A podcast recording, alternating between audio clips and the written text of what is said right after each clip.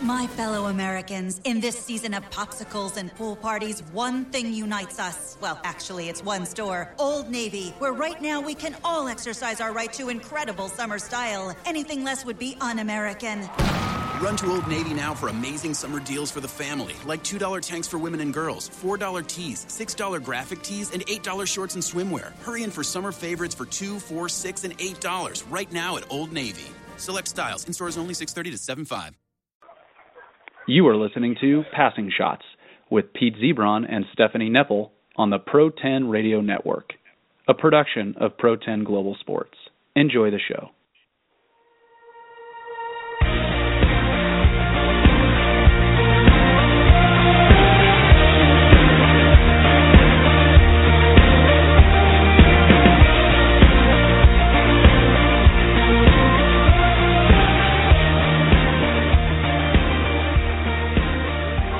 Year.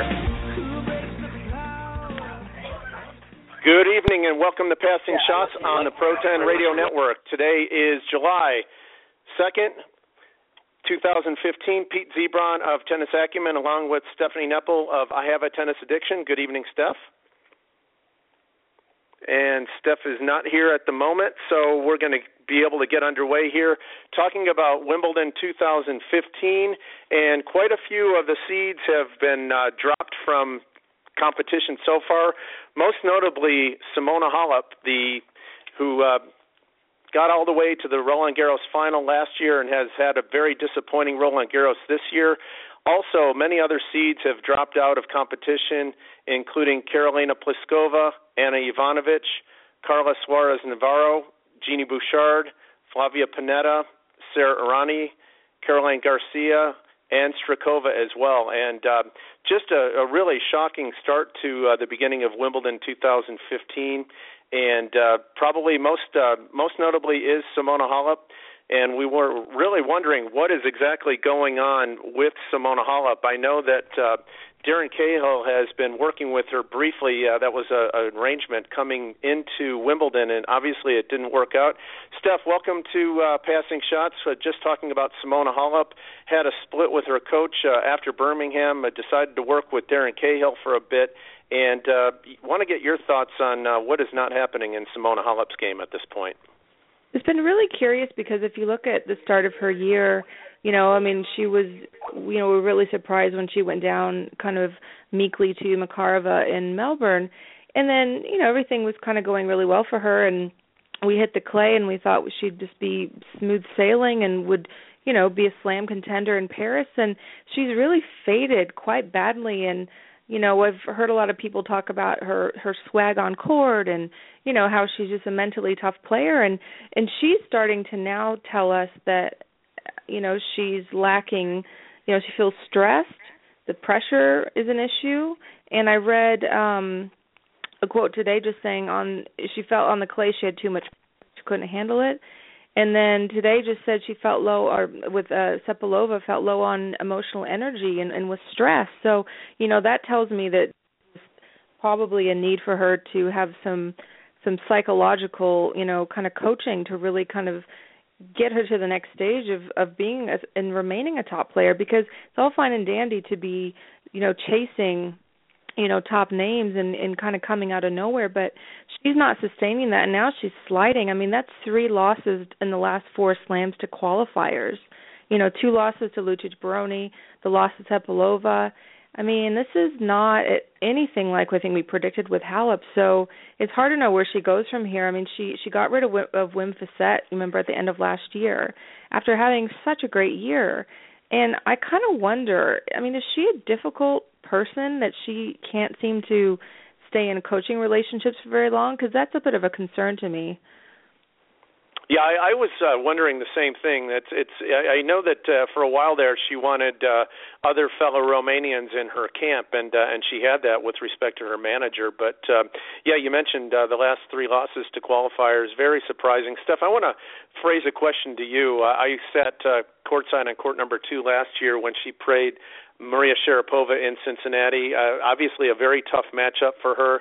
Uh, it was a very good match, probably uh, probably my favorite WTA match of the year last year, and there were several good ones, but that was the one that I was able to see in person, so that uh, that really resonated with me. But I'm just going to dial it back a little bit. Obviously, this is a very tough matchup for her against Maria Sharapova. I, I, obviously, what we we saw what she was able to do against Serena Williams at the at the year-end championships, and then uh, obviously the the final conclusion of, of losing to Serena, but do you think the fact that she's not able to get past Maria Sharapova has has crept into other parts of her game? I mean, she's very confident in what she's able to do on court against most everybody else, or at least was up until the earlier part of this year. And uh, is is that uh, okay? I'm not invincible against this person or this person. Now all of a sudden, other people are taking their shots and succeeding uh, against her. Do you think that plays in at all?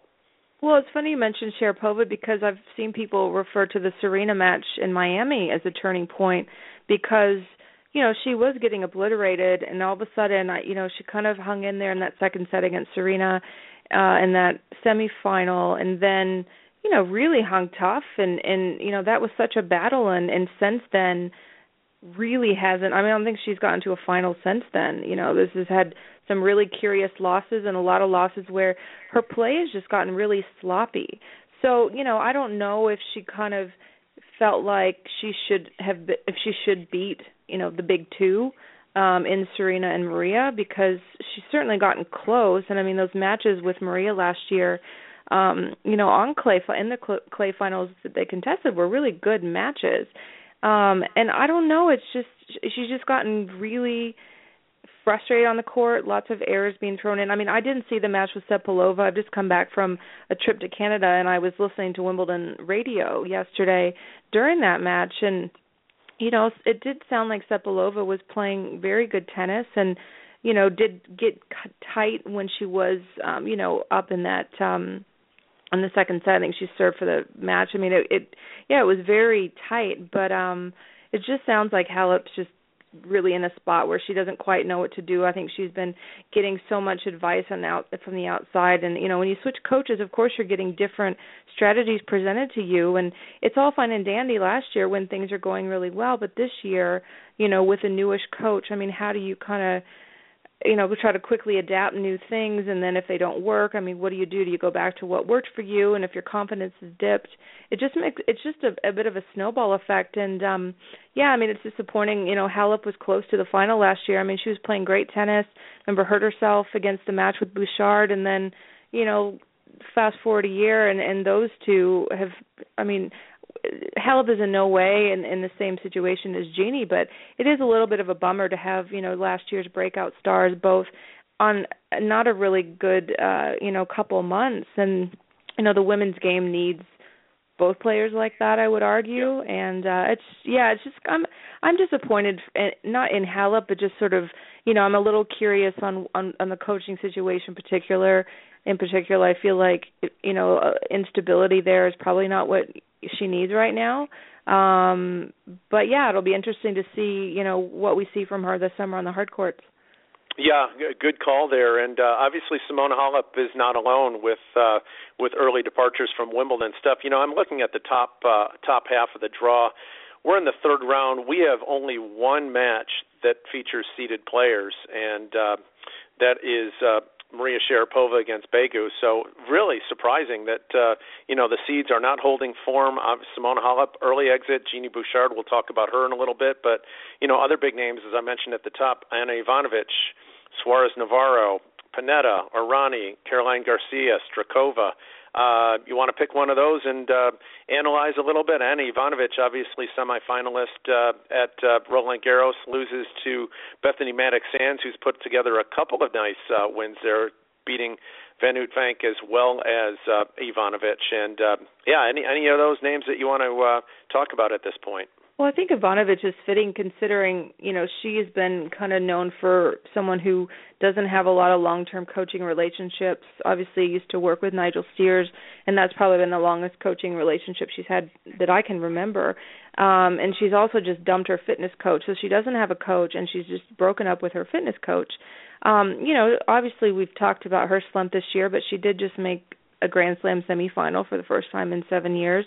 Um, but I saw a tweet from Courtney Nguyen of SI saying that Ana considered actually skipping some of the tournaments on clay to really focus on training because fitness isn't where she wants to be and I think that's been kind of obvious in her matches. I mean just movements off just kind of looks just you know it just doesn't look very easy for her right now.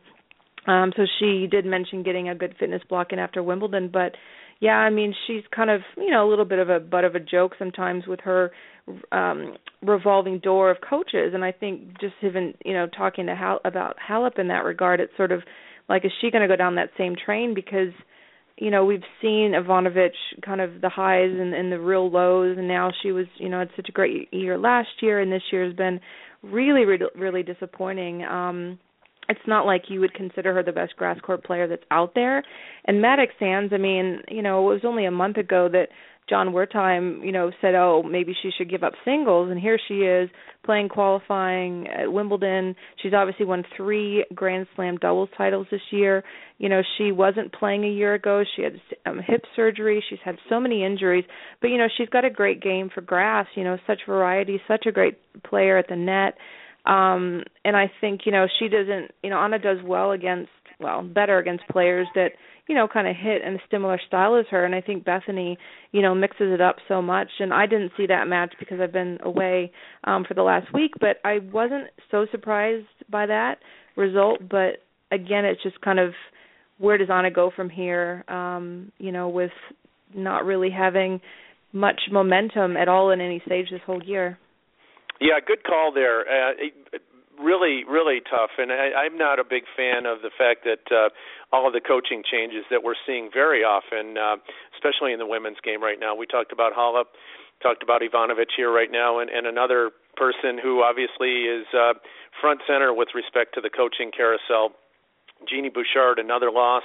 Uh, in in in the first round of Wimbledon had finals points to defend there lost to a qualifier and uh you know came out after the fact that uh you know, was advised not to even play. She said, "Well, I, I wanted to play. Uh, it was Wimbledon. I had to give it a go." Well, uh, maybe not if if it if it's an injury uh, to the extent of what it is. I I don't know. Uh, that's a that's a heck of a dice roll to uh, to even want to play. I I don't think anybody would have. Uh, uh, she would have been given a free pass, if you will, in terms of uh, everybody. You've got an injury. I'm not able to physically play uh, professional tennis on the grandest stage of them all, and so. But let's go back. Let's talk a little bit about Genie now, uh, Steph. A, a pile of losses uh, so far this year, and uh, it's just gone down elevator shaft for her. And we mentioned on the show about a month and a half ago that the coach uh, is already Sumyk is already talking about 2016, and this was prior to Roland Garros. I didn't quite understand that statement, and uh, seems unfortunately like Genie has taken him up on that. Yeah, and it's really interesting. Um, you know, you mentioned the ab injury, and I agree. I don't. I think that a lot of people would have said it was probably a good thing for her to skip Wimbledon because you know, obviously the narrative is around how much she's fallen this year, barely winning matches, obviously the last year in the final, everything going well, Golden Girl. Um and in her presser after losing, um Genie mentioned how you know, the points were going to be off, that pressure's off her now and she's looking forward to kind of the next stage and so I mean, it wouldn't have been great to withdraw, but honestly, if she's that injured that we're she she talked about it not being able to prepare for the match. It was minimal preparation because of the injury, which I mean, that's not ideal for anyone and I don't know if she just did it for pride, but I think that you know, it wouldn't have been a bad thing for her just to say, "Look, I'm injured," and just move on and go, "All right." Cuz now you know, it it's it brings up another question about we were just talking about Ana and her fitness coach. Well, Genie has also split with her fitness coach recently, Scott um Brian Brins. I'm not actually sure how to say that. Scott Brines, um, who's gone to work with Madison Keys now. And Scott is actually the one who had the connection to get Sam Sumyk to be Genie's coach. And she had worked he you know had been with her for I think 18 months at least. And so now he's gone. If you look at some of the injuries this year, I mean she's had forearm injury, she had ankle injury, now she's got ab injury. So not only is she not winning any matches, but she's picking up all these. You know, there's a lot of fitness concerns with her.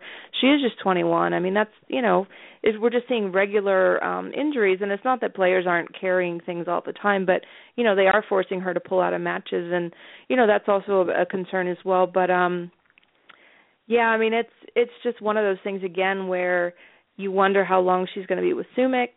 They've obviously had a bad start, and she's asked about it all the time, and she said, "Well, yeah, they both believe in each other, but obviously things need to change." And of course, you know, with the way our our selective headlines and and quotes and things, I saw a lot of people attacking Genie for, you know, you know said it was excuse about the abs and you know talked about her blaming her coach which is not what she was saying but obviously things need to change either what they're doing for preparation or anything. I mean diet i mean a lot of people have talked about how much weight she has dropped you know thinking that her shots don't have the same weight as they did. You know there's a lot of things that have gone on and you know i mean i always say that you know a lot of players are creatures of habit and i think with so many changes and that's a really hard adjustment. Um you know Genie had worked with saviano for a really long time and you know for her to have made so many changes at the height of her you know young successes on the pro tour i mean yeah i mean that's just a lot to to kind of mix up when you're you know trying to be a competitive athlete and and do well and and achieve and you know to have everything behind the scenes maybe be up and down all the time so yeah i mean I think she's planning to play in Washington D.C. tournament, which she had planned to play last year and pulled out. Um, we'll see if we see her in D.C. again. I guess it depends on on health and training, but uh, unfortunately, she's now going to be dip, you know, down in the bottom 20s at least in the rankings, and it seems to me that she seemed okay with that, you know, getting the pressure of those points off. Yeah, good call. And it's interesting you said about the weight. I remember, you know, Daniela Hantuchova, this was years ago, but she got very, very thin for a while there. Gisela Dulko got very thin.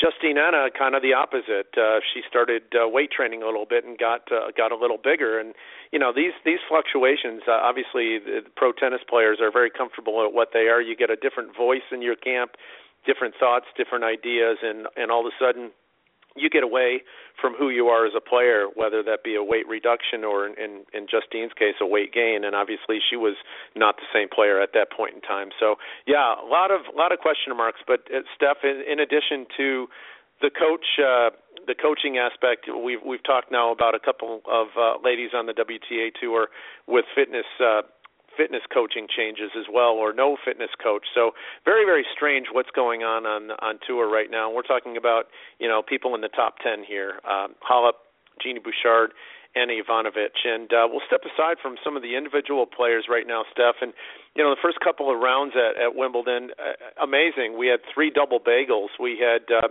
Angie Kerber, who's playing very, very well right now, double bageled a countrywoman Witthöft. Uh, Andrea Petkovic uh, took care of Shelby Rogers. There was some question whether or not she should have even played that match, and uh, we saw the result there, double bagel. And then Venus Williams, Madison Brengle, and people were talking, oh, it took Venus 39 minutes or so to double bagel. Well, I was following that match uh, on online. Uh, I was not able to watch it, but the first game in itself took seven or eight minutes. So that means Venus Williams won the next 11 games in in just over a half hour. Quite remarkable. But uh, any uh, any thoughts on uh, so many double bagels out of the gate at Wimbledon 2015? Yeah, it was a bit of a surprise. Um especially Venus, you know, she's not a player I think about double bageling her opponents very often and I mean, you know, she's had some not so great losses at Wimbledon the last couple of years and I mean, I was delighted. It sounded like she was it was like peak Venus all over again. Um I I've yet to watch the match. I just got home last night from being gone for a week and so I'm a little behind um on my viewing, but I, you know, it was a really short match, you know, I was obviously under I think it was under 50 minutes. Um I was a little surprised at um Shelby Rogers getting double bagel because I, I, I mean Petkovic is a, a great player, but I, I just on grass I found that quite surprising. Um and and and you know Kerber, yeah, I mean she's playing great. You know we didn't get to talk um last week uh about her winning Birmingham, obviously third tournament of the year. I mean she's in very good form. Is you know had been Eastbourne final a couple years. I mean that didn't surprise me as much, but uh you know that was a great start for Venus to you know maybe say hey you're going to take me serious you know maybe you thought I wasn't doing great because I didn't do well in clay, which is kind of her thing, but now you know I think that was a nice kind of way to announce herself back at as the five-time champion that she is on the lawns at Wimbledon. Yeah, completely agree. There's a lot of lopsided uh, uh, routes there. And Kvitova, we'll talk about her in a little bit. Uh, Steph, she doesn't have a double bagel, but uh, through two rounds, she's only dropped three games. Incredible. There's some there's some domination going on uh, in at Wimbledon by some players, but obviously some of the other big names are are no longer in the draw as well. And um, you know, one other one other point. Yeah, go ahead. I just want to throw in. I've just been told by Karen, who's uh, a Bridge P on Twitter. Hi, Karen.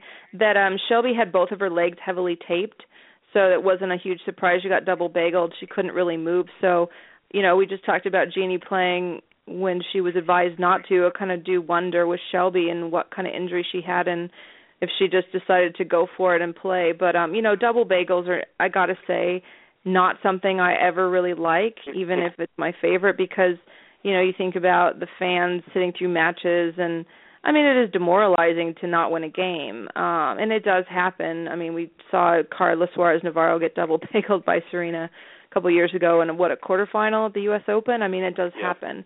Um but thanks for that heads up, Karen. I didn't like I said I haven't didn't see anything from the first 2 days of uh or for, sorry, the first day at least of Wimbledon this year. But uh yeah, I mean, it, but on the flip side, you know, there's still six American women went down. Brengle and Rogers, both Americans, did eat eat double bagels um, in their first round. But we've got you know some really good stories on the women's side, which we can we'll go into a little bit more as we look at each half of the draw. Yep, Steph, and um, we're going to break uh, right now. When we come back, we will have Liezel Huber join us. Uh, we're going to break for a commercial, and when we come back, we'll have our very special guest, Liezel Huber. We'll be back right after this.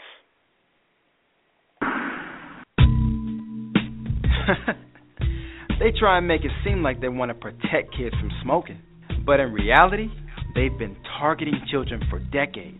They used to make and sponsor cartoons to market cigarettes, but despite these shows being popular among children, they claimed that these cartoons were for an adult audience. Then, they paid movies to feature their brands.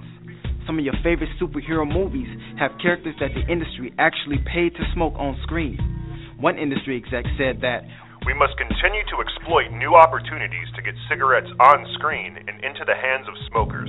And now they carefully place posters and other ads at convenience stores and push new products that look and taste just like candy. Who eats candy and sees ads that are three feet off the ground? Come on. So you want to know why I'm tobacco free? Because I don't want their marketing to reach my little sister. That's why. Learn more at whydoyouthink.com. That's the letter Y, do you think.com. To celebrate the not normal Mini Cooper, we hired an expert to tell you about Mini telepathically. Greetings. Relax and listen to my mind. The Mini Cooper hardtop comes with 37 mpg and go-kart handling. Wait, that's not telepathy. Listen again. The bigger four-door Mini Countryman has seating for five. Okay, you're just whispering. You're still paying me for this. Come see the 37 mpg Mini Cooper hardtop and the bigger Mini Countryman today. Visit miniusa.com slash info for MPG details. Hi, this is Johan Kriek, and you're listening to the Pro 10 Radio Network.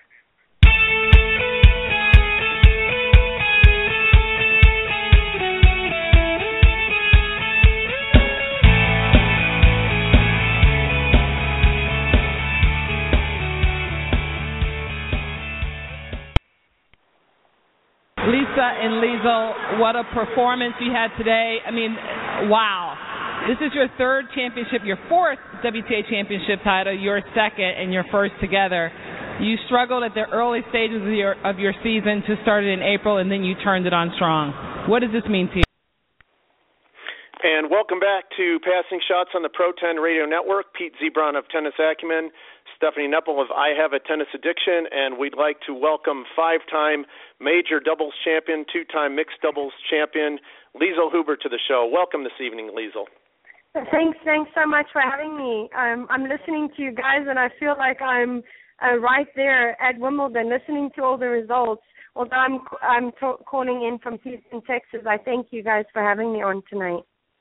Welcome, Liezel. Yes, it's fun to you know every day we we live and breathe tennis and it's great for Pete and I once a week to talk particularly just focusing on on the WTA because you know there's just so much going on right now. So we appreciate your time and catching up with us. Um speaking of Wimbledon obviously we haven't seen you since Wimbledon last year. So um you know missed you on the court and kind of wondered first off you know I believe you had knee surgery last year and just kind of what the status is of uh you know your health and are we going to see you on the tour again well, um, thanks for asking. And yeah, I miss it too. I think when you're off the road, um, you know, players that are on the road, they don't actually realize until maybe you've been away and then you come back and then they realize there's so much that's going on when you're on the road.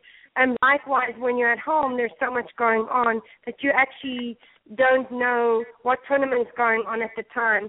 Um, my months and my weeks always get correlated by tournaments. So I'll be like, oh, this is Birmingham week or this is Eastbourne week.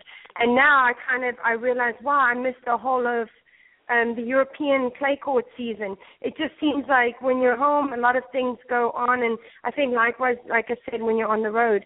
But um, actually, this coming Friday would mark one year that um, when I played my last match on tour. Um, I I struggled the knee, and I've had four knee surgeries.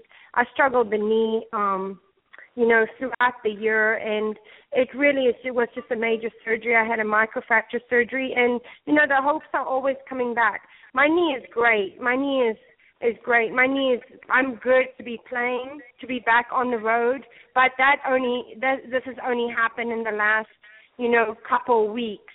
Um I have also decided not to compete, te- you know, during team tennis. I think that um if you haven't been playing matches, I don't think it's fair jumping into a team competition if you're not ready for that, and that's kind of unfair to a team. And I am, as much as I'm an individual player, I'm also a team player. So the hopes for me is to be back someday. Um, I can't say if it's when it's going to be exactly. I have my special ranking. My special ranking will be through next year Wimbledon. Um, I hope that it wasn't the last time that I played. I mean, the love for tennis is still there. The urge to get out there, maybe not so much. I mean, I have a wonderful family and I have a great business here in Houston. Um, and it's a lot of work to get back out there. So I train really hard with my knee to get back. Um, and we just kind of have to see. I'm not deciding one way or the other just yet. Yeah, it sounds good, Liezel. Thanks for that. And uh, speaking of uh, of your business, I was wondering if you could uh, talk to us a little bit about the Huber Tennis Ranch and how big of a part of uh, your life it is at this time. Well, you know, like everybody wants to give back to tennis, and everybody thinks tennis is a sport of a lifetime. Um, my husband and I, when we first met, um, before we were married, we always said, "Oh, that would be a dream of ours having our own place."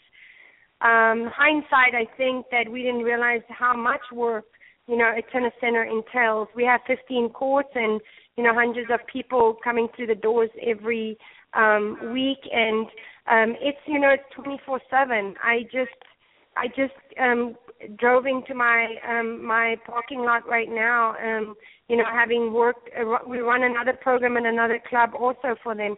Um so it's just you know teaching uh, you have to have the love for it. You I think you got to know um kind of your reason or your why you want to teach. And for me, it's really about giving back. Maybe when a parent comes to me and say, you know what, we just moved here from Oklahoma. My son didn't have any friends. He's got a lot of friends now. Or maybe, you know what, my son didn't get good grades at at school, but now that he's so disciplined in tennis, now he is getting good grades. Or maybe, you know what, I lost nine pounds since I started taking tennis. So for me, the reason is is deeper than just creating an, another professional player out here. Um, you know, we we eat, breathe, sleep tennis, and I'm sure like you guys also. Um, um, my my dream wasn't to teach, you know, full time, and my dream is still not to teach full time. I'm more humanitarian, so I'm thinking of this kind of just an in between phase and then you know in a few years time i can just do my humanitarian side and the business will will run itself but with any businesses that you start up you know we opened Huber tennis ranch in 2008 so it's pretty fairly new business and we're not business people we are tennis players. And so for us um it's tweaking all the time and and just kind of finding the right medium. But it's been fun you know i a lot of people um appreciate my experience out here and i think that's also what what keeps me hours and hours on the court is knowing that i can um improve somebody's shot or make them feel good or and really just get the best out of everybody on the court but once again, if you want to get in the tennis teaching business, come and talk to me. It's hard work. it's not like just getting a huge check from you know a Grand Slam. It's it's hard work.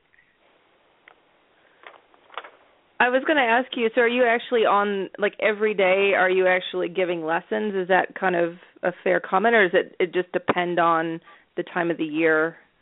Um, no, well, I've only I've been only on the court. I've been teaching um a little bit here and there, and it's really just like maybe um a ten year old, you know, a good ten year old that wants to go pro, and I've been working with her. And I love the ladies in the morning. That's kind of my social. You know, we've been traveling forty weeks a year, and so you don't have a lot of friends. You have like a handful of friends. So really, this has been my my friendship and my socialization, and likewise for the ladies that come and play in the mornings. And I run in-house leagues and things like this. So I'm not physically on the court for those in-house leagues, but I'm you know on the side. I'm the one organizing it, putting on the sets, um, chatting with the ladies. Um, and I'm with the junior program for a while there. I was a, a few hours in the afternoon on the court but uh, I try not to be on the court that much. You know, I've been on my feet for a long time and I've worked very hard. Uh, but sometimes with any business that you kind of start up, you have to physically be in the trenches and do it. And and that is the part also that I enjoy. I enjoy um, seeing improvement in somebody's game.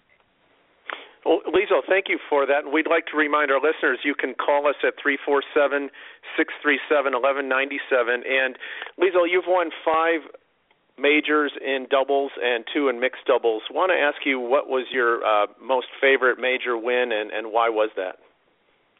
Well, I think the most memorable one was definitely the first one. I had been in a few finals before that, and um, believe it or not, people will I will ask people and say, "How old do you think I was when I won my first slam?" Because people think their kids got to hit it big, you know, when they're 18 years old, and people don't realize that I was actually 27 years old when I won my first slam um I just hadn't reached my my 10,000 hours yet, I guess.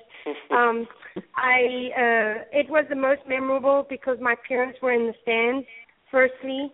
Uh, secondly, it was most memorable because the the toughest score I think that we had the whole week was like the whole two weeks was maybe six two six one, and then I I also found it was quite memorable because I was playing with another African. I was playing with Cara Black, who I'd known since a kid, so for many reasons, and also, you know, as a kid, you're always watching Wimbledon. So wow, that's amazing that you get to win that tournament. Um, nobody can take that away from you. So that was amazing. Um, at the same time, you know, that was the the best day of my life. I felt, and then uh, four days later was the worst day of my life. I had played an exhibition match and blew out my knee. So, um, you know, with tennis, you have highs and lows, but you definitely learn from the good times I mean, you celebrate the good times and you learn from the bad times. So in my career and my experience, um, I celebrate all of that because if it wasn't for that knee injury that I had, then I probably wouldn't have had the hardworking, you know, ethic that I had the rest of my career, or even reach number one after that. So I I, I look at that as a high also. Yeah, I mean that's clear, and and you know anyone that follows sports in general. I mean, there's we can't put ourselves in your shoes, but obviously so many highs and lows and things you just have to battle through all the time, which is, you know, I guess part of anyone's career out there. But um but yeah, I mean, you obviously had a lot of successes and doubles and I, I just kind of wondered and, and we actually had a question on Twitter coming in and you know, there's a lot of players, top players especially that don't play a lot of doubles. I mean, do you think that it's a game that a lot of singles players should be playing more or do you I mean, see certain skills that aren't being developed as much now because we don't, you know, doubles is not sometimes given as much a priority because obviously, I mean, fans love doubles, and so you know, there's always a debate about, you know, coverage of doubles and, and whatnot. But I just kind of wondered your thoughts on that. Well, I think that then that's a great question. I think that nowadays there's so much money in tennis that the the great singles players don't have to play doubles it's not like when Martina played that she, you know, ruled everything. She ruled singles and doubles. Um, and that obviously, you know, helped her game. And I think there's you can you you can decide this by yourself, but I I do know that if you um are a good doubles player that can only improve your singles game. You look at players like Samantha Stosur or even Serena when she comes into the net. I mean, she's dominant in doubles. She's got the net game. I think a couple of the players when when you stick them out there on the doubles court and they're a top singles player and we know they don't play, you're, we're almost gunning for them at the net. Yes, we're not gunning for them at the baseline, but we're gunning for them at the net because we know that they're not that comfortable. So um, I think it's a different game, you know, singles and doubles. Having said that, I think that it can only benefit you to play. But there's so much money out there in singles, so why would you play doubles? Why would they are so physically demanding, and everybody is working so hard on the singles court? Why wouldn't you take your rest time? Why would you come for the measly doubles money? And you can quote me on that measly doubles money because I hear that um Henin won the most singles prize money that every anybody ever did. She won five million or six million, I don't remember what it was. Cara Black and I had won a million, and that was exactly a fifth of the prize money. Um, because doubles players were getting like 15% of what singles players were earning. So why would you spend that extra time? Why wouldn't you rest your body? Why would you go out there on the court um, for for that little bit of extra money? So I mean, maybe you don't like that answer, but I wouldn't if I was in the top 10 in singles or even top 20. There's so much on stake right now. I wouldn't be out on the doubles court. Oh, no, I completely understand. I mean, it's and it's a debate amongst tennis fans, and I know it's it's written about, and you know, I mean, and it's not just the money in, in doubles. I mean, it's just every part of it. It just doesn't it doesn't get its due. And and I've been to enough tournaments and talked to plenty of fans that, that love watching it, but yet it doesn't translate to being able to watch it on TV, seeing you know good crowds. You know the the scheduling is is sketchy. So alongside that, of course, the money isn't as much, and it's not like your travel expenses are less. I mean, you know, it's the same and cost take, to travel take, around the world all these tournaments. So, I mean, as someone who, you know, I love playing doubles, I love watching it, and it is it is sad because I, you know, I always feel like it's marginalized, and and I hate that. You know, I hate being at, you know, at a Grand Slam final and you know the crowd for the doubles is nothing compared to the singles. I mean, it's yeah, it's it's a it's we could have a whole show all about that sometime. you know, it is it is kind of a sad state of affairs, but um, you know, I I guess there's parity of you know there's so many discussions around prize money and at different levels, and doubles is is obviously not getting what it should get. So um no, uh, but please, Stephanie, we want your opinions. Feel free to Stephanie, um, them all. But um, I Stephanie, think we've got a caller. Pete, do you want to? Oh, uh, yeah, yeah. Uh, uh, we're going to bring a caller on just a second, but Liezel, you you want to uh, to comment yeah, on? I want. What, yeah, yeah, I want to say. I want to say, Stephanie, take Safarova. This is a classic example. You know, top 20 singles player, um, wins the Australian Open in doubles, right? Wins the. I mean, how did that help her singles?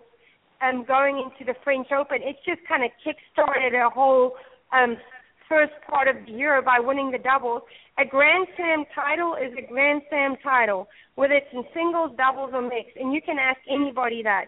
If they don't have a Grand Slam title to their name and they get that one, it's like it's confidence city. They're happy.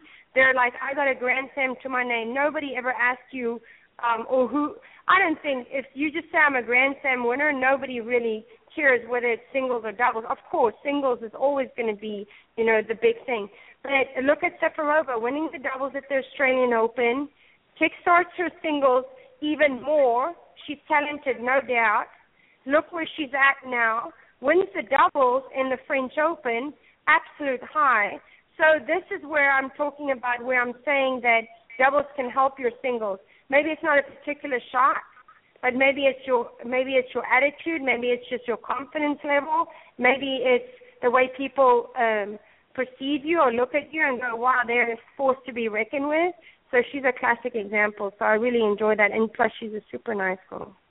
Yeah, yeah and, we about that actually about how you know it was clear that you know not just the the fun she was having in doubles because you know that is a, a nice part of the the game for people that you know it's such an individual sport. And so you know Lucy and Bethanie are such a great team and they have a lot of fun together.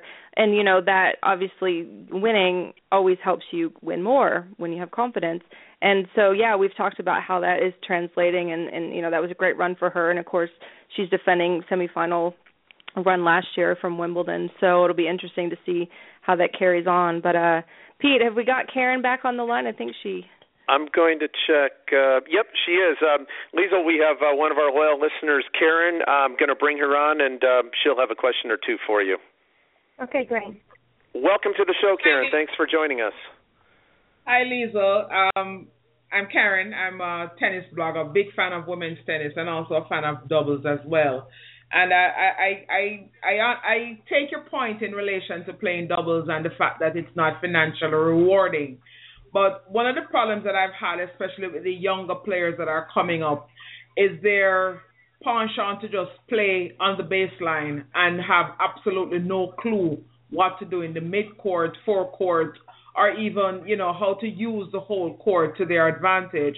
And I was just wondering whether or not this, if this is not something that should be encouraged if coaches shouldn't encourage their young charges to play more doubles to develop all around games?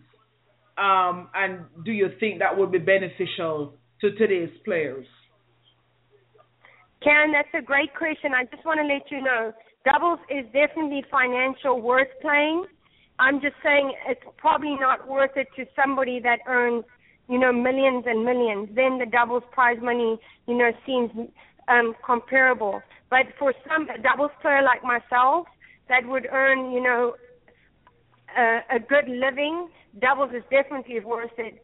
And um, the kids that train with us, we make sure that they do play doubles. We are always working on um, tactics. We are always working on a strategy. And strategy is definitely where you want to end up, is that end up at the net. It doesn't mean you have to serve yeah. volley. It doesn't mean yeah. you have to hit a clean winner.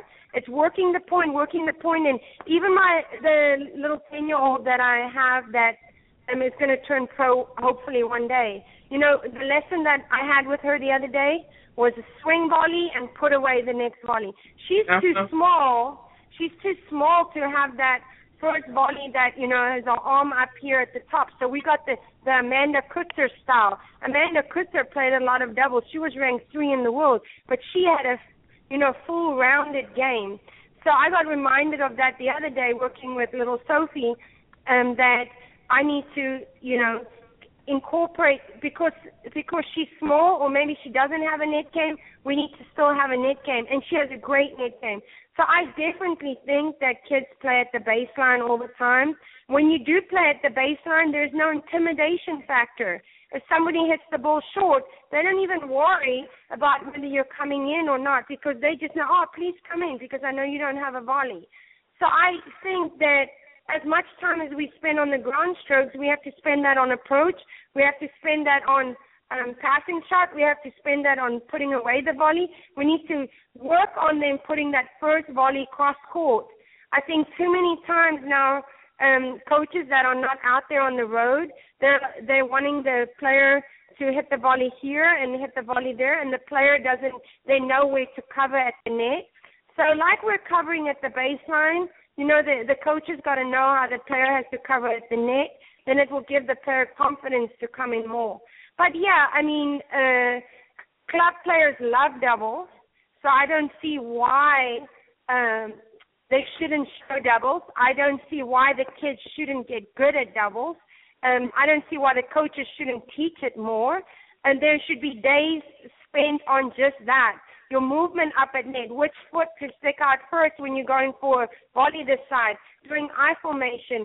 I mean, there's so much. I just love it. That's why I love actually working with the ladies in the morning because they play a lot of doubles, and then I can, you know, improve their their volleys in an instant.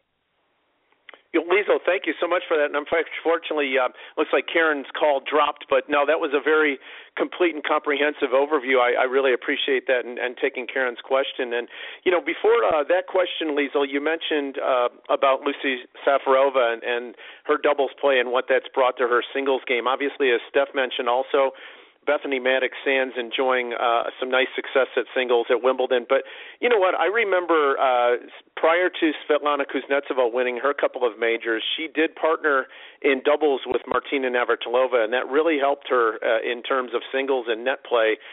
Liezel, I know you've partnered with Martina. Uh, I've also played with her at Wimbledon and Roland Garros. So I was hoping that you could talk a little bit about uh, your playing with Martina, especially at Wimbledon, and uh, what you were able to learn for your own game in playing with Martina. Well, Martina and I, you know, we go back a long way. I mean, I'm going to be 39 uh, in August. So I'm kind of part of this generation of players, but also the previous generation. So I'm so fortunate that when I was playing, when I started playing, Martina had come back and was playing. she was friends with some of the girls that I was hanging out with. And so we just actually became friends before we became doubles partners. She even gave me my little Jack Russell, which sadly passed away earlier in the, this year when he was 14 years old. So we have a friendship and a bond.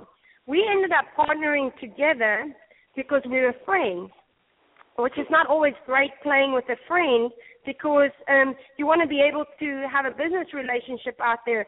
So for us, we didn't just have to uh, figure out our game style, but we also had to kind of keep, you know, our friendship off off to one side and then when we came off the court, okay, we could, you know, hang out and do fun stuff and go on a scooter ride or boat ride or whatever we wanted to do, go for a meal together, etc. Um, we had a great time playing together. Um, we won, um, I think we won a tournament in Sarasota. I don't know exactly all the results that we had together, but uh, she is competitive. I tell you what, that's one thing that I learned a lot about Martina. She's she, anything and everything she did, she was competitive. One day we were running, we were doing sprints after practice, and my husband is much faster than me, and my husband was running sprints against her. But the rules kept changing. She just kept changing the rules, and then the rules went. But it just showed you she was just so competitive. But the problem was my husband could only last like two sprints. So in the end, she almost beat him. She didn't quite, but she almost beat him because she just kept changing the rules. She she's just competitive. You know, at the same time, I don't think that people realize how nice a person she is. She has such a good heart. Um, just a good person. Um, I, you know, I I just learned a lot from her in the sense the half volley. You know, she just told me, Lisa, you just got to stay low and keep moving with it. She has one of the best half volleys. Uh, she also told me something, and I, I don't mind sharing this is she said, Lisa, wait in the middle with your racket. Don't wait off to one side. You know, like people favor a forehand or backhand volley. Yeah. Now, mind you, she favors her backhand volley. So when I played her since, I knew that because she was my partner. The the best way to find out what somebody's good at and not so great at is when they're your partner. And sometimes when she got really hit hard on the forehand side, she wasn't really Ready, and I realized that she favored her backhand, but yet she could tell me because that's something that didn't work for her, she could tell me, Liezel, stay right in the middle. I teach that to people today. I say, don't wait to one side, stay right in the middle. Another thing she said to me, Liezel, there's nothing like a backhand overhead. Don't be lazy. Get around it and hit that forehand, then hit that overhead with the forehand side. So that is something you'll never see me hit a backhand overhead. Just get around it. She's just um just a different notch, you know. She's just up a notch and really good person and competitor, and I wish I played with her when I was younger and she was younger. Those are some great stories. I really appreciate you sharing because, yeah, I mean, those sorts of things. I mean, I guess when you've played doubles for so long, you do end up playing, you know, with or against, you know, most of the other of the women on tour. So, just kind of curious on that note. I mean, what is it like to play against Serena and Venus as a doubles team compared to any others? Because obviously, you know, um, you did contend a few uh, ma- big matches against them. Uh, I tell you, they're just in a different um, category. I think that uh, Venus and Serena are just great for the game. We have so much to be grateful to them. Besides them being amazing and scary when you're on the other side of the court, we had some. I had some terrible losses against them. Uh, I think uh, U.S. Open final, maybe. Um, I don't remember, but maybe a couple Grand Slam final or semifinal. Um, just got annihilated, really. Um, beat them one time only, and I think that was like I could have um, just retired and could have just um, quit that day. I was so happy. But, I think um, I've seen a picture of you at the scoreboard at that match. Yeah, I'm pretty really sure happy. that you posed. Yeah, Does they that had sound right? um it was maybe eleven nine in the tiebreak. It was in China. Um they had a bunch of match points. We ended up winning that and my husband came out there on court coaching and he just said, you know what, just play within your game. You don't have to play more. And I think that's what Venus and Serena a demand of players is players feel like they gotta come out and do even more because they're so unbelievable and you do have to. But when you you know, when you try and overcompensate then you then your serves don't go in that much. Then you make easy mistakes. and so um, they they have just truly elevated the game. You know, it's just not uh, putting the ball in. You know, it's just getting the getting the line, catching the line. Just uh, really, just unbelievable athletes. But I will also tell you, good people. You know, about four or five weeks ago, I got an email from Venus. Uh, when maybe it was maybe it was two months ago now because you know I lose track of time here with the schedule not on my not on my tournament schedule. Um, she it was when Fed Cup was going on and the USA was playing and she was watching it on TV and she just sent me an email and she said, "Hey Liezel, just thinking of you and and missing our Fed Cup times and I'm so grateful for having played with you that tie." And you know, I just thought that was really nice, um, just nice and thoughtful. Uh, likewise for Serena, when we played in the Olympics, when I played with Lisa Raymond, I ended up um, in the ER that night in my medal match. Um, I ended up uh, having a ruptured cyst and so on, and uh, I couldn't fly home with the team. And Serena won the singles and they won the doubles. I mean, come on, you don't have to think about anybody. You just enjoy the moment. And the very next place that I got to, there was this massive bouquet of flowers to, from Serena to say, I hope you're feeling better. So I think that, and I'm not standing up for them and saying please like them, but I just want to, tennis is such a harsh, um, or any, being in the public is so harsh, is that you actually, when you're in the trenches or you're actually around the people, people are quite normal, you know, and and everybody also needs friends. And uh, I just, I really, uh, I look up to them, but at the same time, they're, I consider them uh, friends of mine. They're super nice. We uh, exchange pins together, and we, and that U.S. Open. Uh, Venus bought me this embroidery pin bag with my name on it and said, "Here's your pins." And they're they're good people, you know. So I think besides just being good citizens, I think they're amazing for the game, and I can't imagine that um how long it's going to be until we have uh, champions like them again. Yeah, I agree, and I mean, I'm I'm someone, and I've talked on the show extensively about my you know deep love of of the Williams sisters, and I've followed their entire careers, and you know, I, I personally don't think they get the due that they that they should because they are incredible, incredible women that have done so much to transform the game and, and and fans. And I mean they're just global superstars and you know Venus with prize money and you know they're both such great ambassadors. And it is nice I have to say to hear nice stories because you know it, it does seem like I guess to to the lowly fans like us that you know there isn't a lot of friendship on the tour and it does seem in the last few years. And it's probably more the social media side because I, I don't get the sense from what you're saying that you know it's like people i mean of course you guys see each other year round and um you know you do develop friendships and it's nice to hear things like getting emails from someone like venus just checking up on you. And yeah i mean that's nice because i mean you're all in this sport together trying to you know sell the product and you know get fans to come and watch you and it's nice to hear about friendships developing and and whatnot. Um yeah.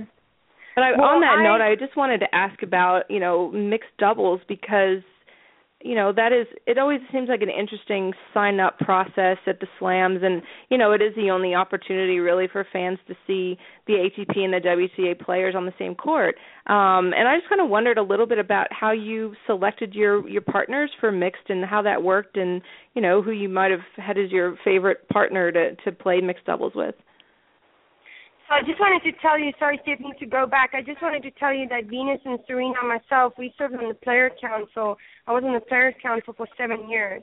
That's um, really uh, that's a no-paying position. You're re- just representing the players. So besides uh, Venus and Serena, you know, representing themselves and going out there on the court, they're also uh, representing their uh, category of players. They both represent the top 20. So that's about tournament scheduling, points, um, prize money, uh, anything that comes up that they have to rep the players, they uh, poll their top 20. I represented the 100 plus players. So, and, and then later on my career, I represented 20 plus. So anybody ranked 20 plus. So it was a, I mean, the thing, the little things that we worked on together was equal prize money. Uh, another thing was we got um, the WTA official health and nutrition sponsor, which is USANA which actually coincidentally I now I'm a USANA associate, so I help people with their health needs. But um, every WTA athlete gets their free vitamins and supplements, and it's guaranteed clean product. So um, those are things that you don't know about Venus and Serena. So I just wanted to tell you that. I am a fan, and people can make fun of that, but um, they do a lot. So mixed double, fun time. Um, not always fun times. Um, tough because the women, even if you play the best on the court, it doesn't guarantee you winning the match. And but I tell you what, if you play the worst on the court, you are going to lose that match. Um, I am fortunate in the slams that um, I've won. I've had really good partners. I've partnered with Mike and Bob Bryan. I've partnered with Max Mirnyi. Um, I've partnered with my Mahesh Bhupathi. I've just I've had great partners and um, enjoyable times. Uh, Bob and I, I believe we won uh, the French Open and we won U.S. Open, and with Mike, I think we made it to the final, perhaps. Um, but it, it's it's a it's a thing of put your serve, put your first serve in. Uh, just say yours. If he says mine, you get out of the way. I will tell you what, the Bryan brothers always give credit to their partner. And really, the partner is due to them. They're most amazing. Their service unreturnable. They're upbeat all the time. Uh, they're just the best for the game. And uh, it was an honor for me to play play with Bob and with Mike. And I'm and I'm huge fans of theirs, and I cheer them on. And of course, like everybody, follow them on Facebook and and just amazed at the success that they so deserve and and have had. But mixed doubles is is tough times. Just as my husband always says, it's just hit to the skirt. And if you're not hitting to the skirt, then um, you're in trouble in tough times. So, um, an example, like we played at the U.S. Open. I think I played with Max Mirnyi. This was a couple years ago. Uh, we played against um, a lefty American and uh, his partner, and I could not return this guy's serve for the life of me. A Huey, no, not American Huey, no. Um, Treat you know, yes, yeah. yeah. I could not return his serve. he served, just spun and spun and spun. And you know what? I just I started making fun with the crowd, anything to try and relax myself. I said, "Hey, do you want to try and return this?" I would stand to one side of the box and I'd stand to the other side. It ended up coming down to a tie break, you know, in the third set and this guy was serving to me really almost to finish off the match.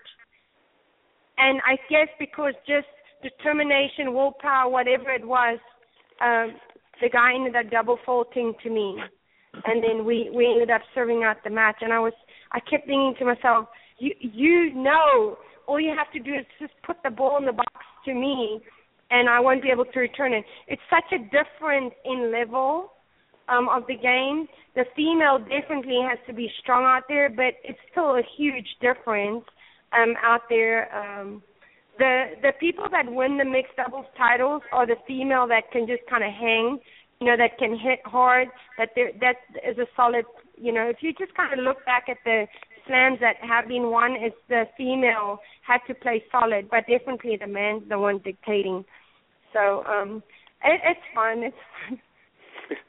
No, that's great, Liezel. Thanks. And what first off, we, would like to, Steph and I really appreciate you being uh, on with us tonight. Just have a final question uh, for you, and then uh, after you answer that, you can you can talk a little bit about uh, anything you want about tennis. But want to get your thoughts about uh, the the current women's game where it stands today. Obviously, you've been on tour for a while. You've seen quite a bit uh, on the WTA tour. Want to get your thoughts on on what you think about uh, the the game as it stands today.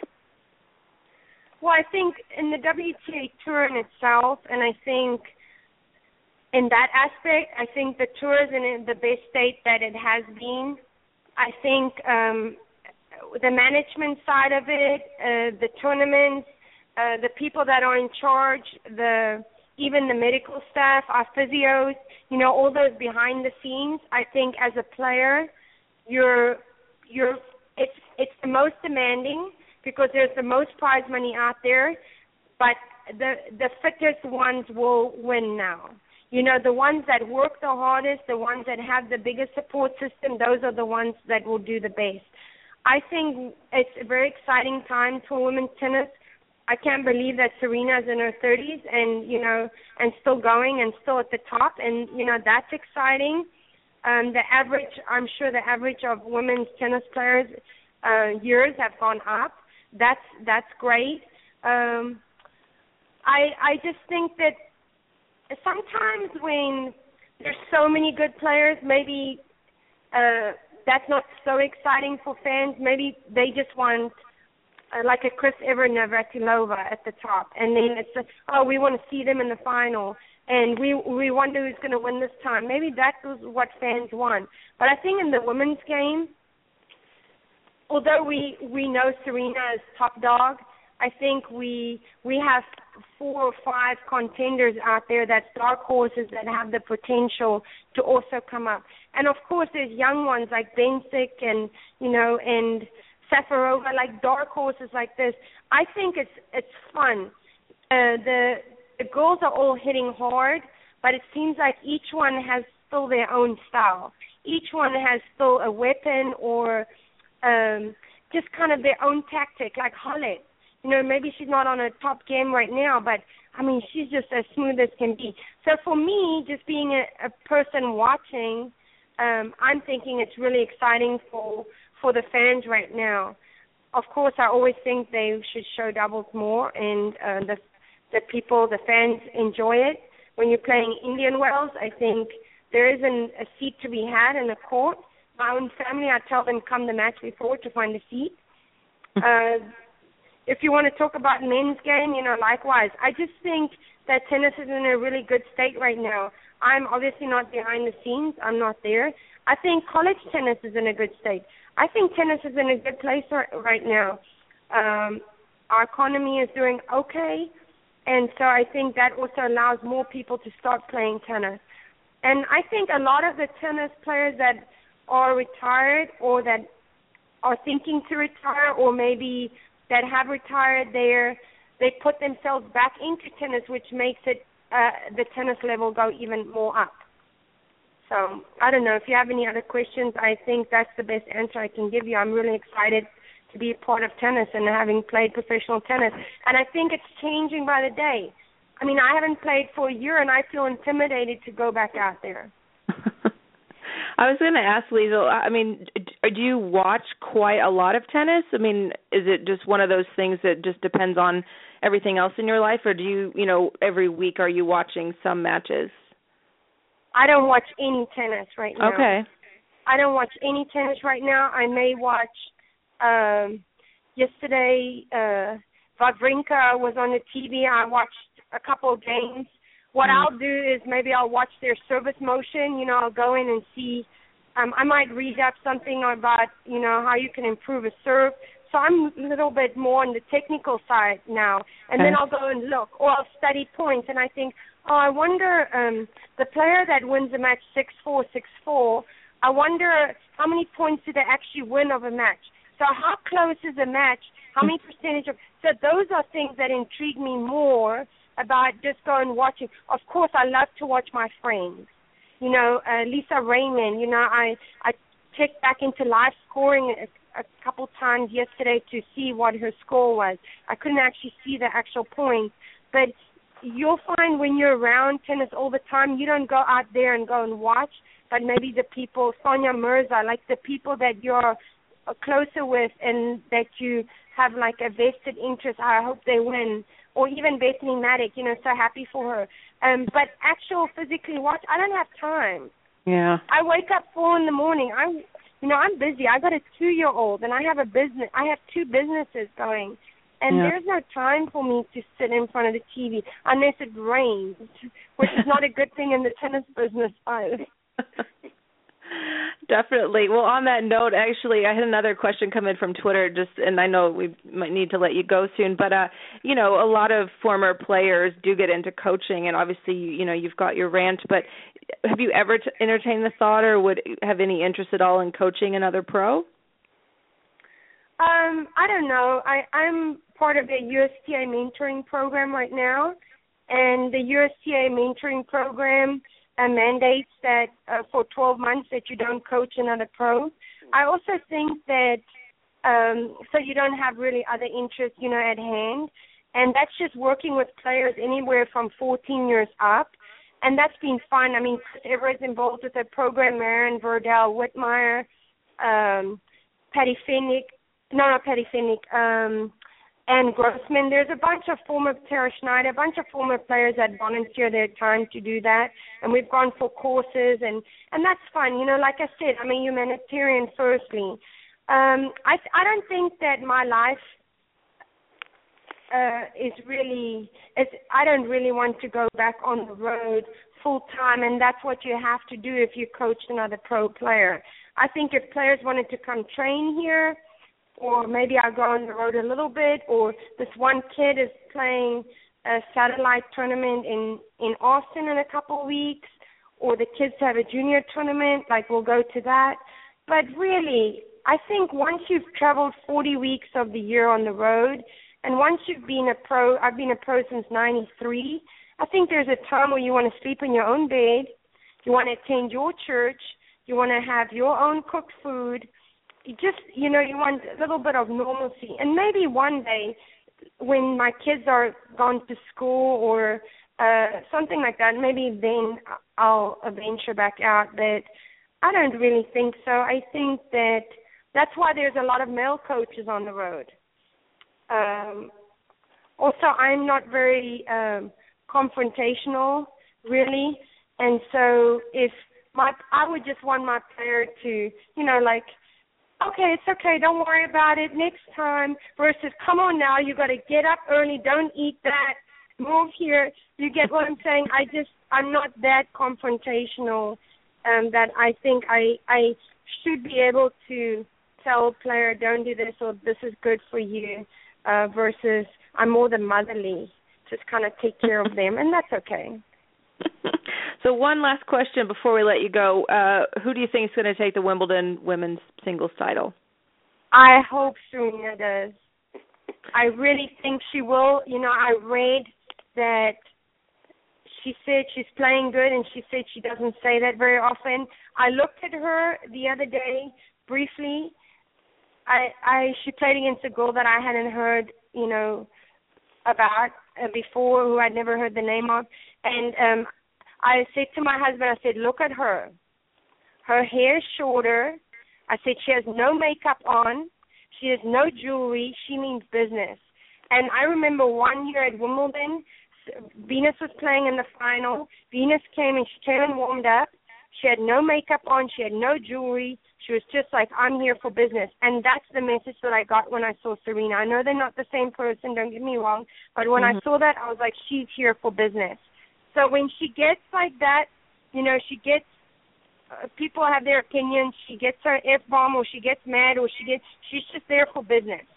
And so when she's there for business, um, I think um, watch out. Yeah, yeah. I mean, it's it's an incredible story to kind of be in the position to watch history unfolding. I mean, it's been so many years since we had Steffi Graf winning all four majors, and obviously, you know, Serena's going for the fourth one in a row, and potentially could tie. Ste- I mean, there's so much on the line here, and it's fascinating. And you know, Serena is just such a dominant. She is the story no matter what, and you know, I, I'm the same. I mean, I hope that that she can get the title and um you know kind of keep the the possibility of tying Steffi Graf at the US Open because I can't think of a better story for women's tennis right now. But um but we want to let you go, but thank you for all your stories. Thank you for all the humanitarian efforts that I mean you're you're obviously someone that, you know, is giving back to the game and you have so much to offer. So it's been really great to, you know, to talk to you about that and we really appreciate your time cuz we know how busy you are cuz you've shared that with us and um you know, wish you luck on all the continued um you know business and everything with the family and also we hope to see you back on the court someday Thank you. Thanks. It's been fun. It's been fun. You know, when you're kind of out of the loop and um maybe not out of the loop, but you try and stay out of the scene. You know, you just kind of stay, try and do your thing, and um I, I I do appreciate it, and I do enjoy listening to you guys. And thanks for having me. And um call me anytime. I'm happy to come back. And uh, good luck to all those players at Wimbledon. I heard it's very hot and and they all had to go buy some fans because there's no air conditioning. Lisa Raymond texted me. She said, "Luckily, I'm renting a basement apartment, so that's cool." So um, I know the feeling there. Staying in places there, and none of the houses have AC.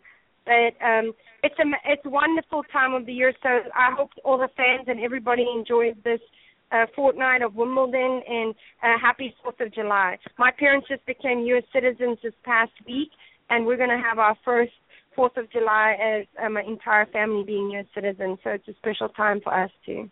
Well, that's awesome. Well, you enjoy that celebration then. Thank you. Good evening, everybody. Bye bye. Thank you, Liezel. Thank you. You bet.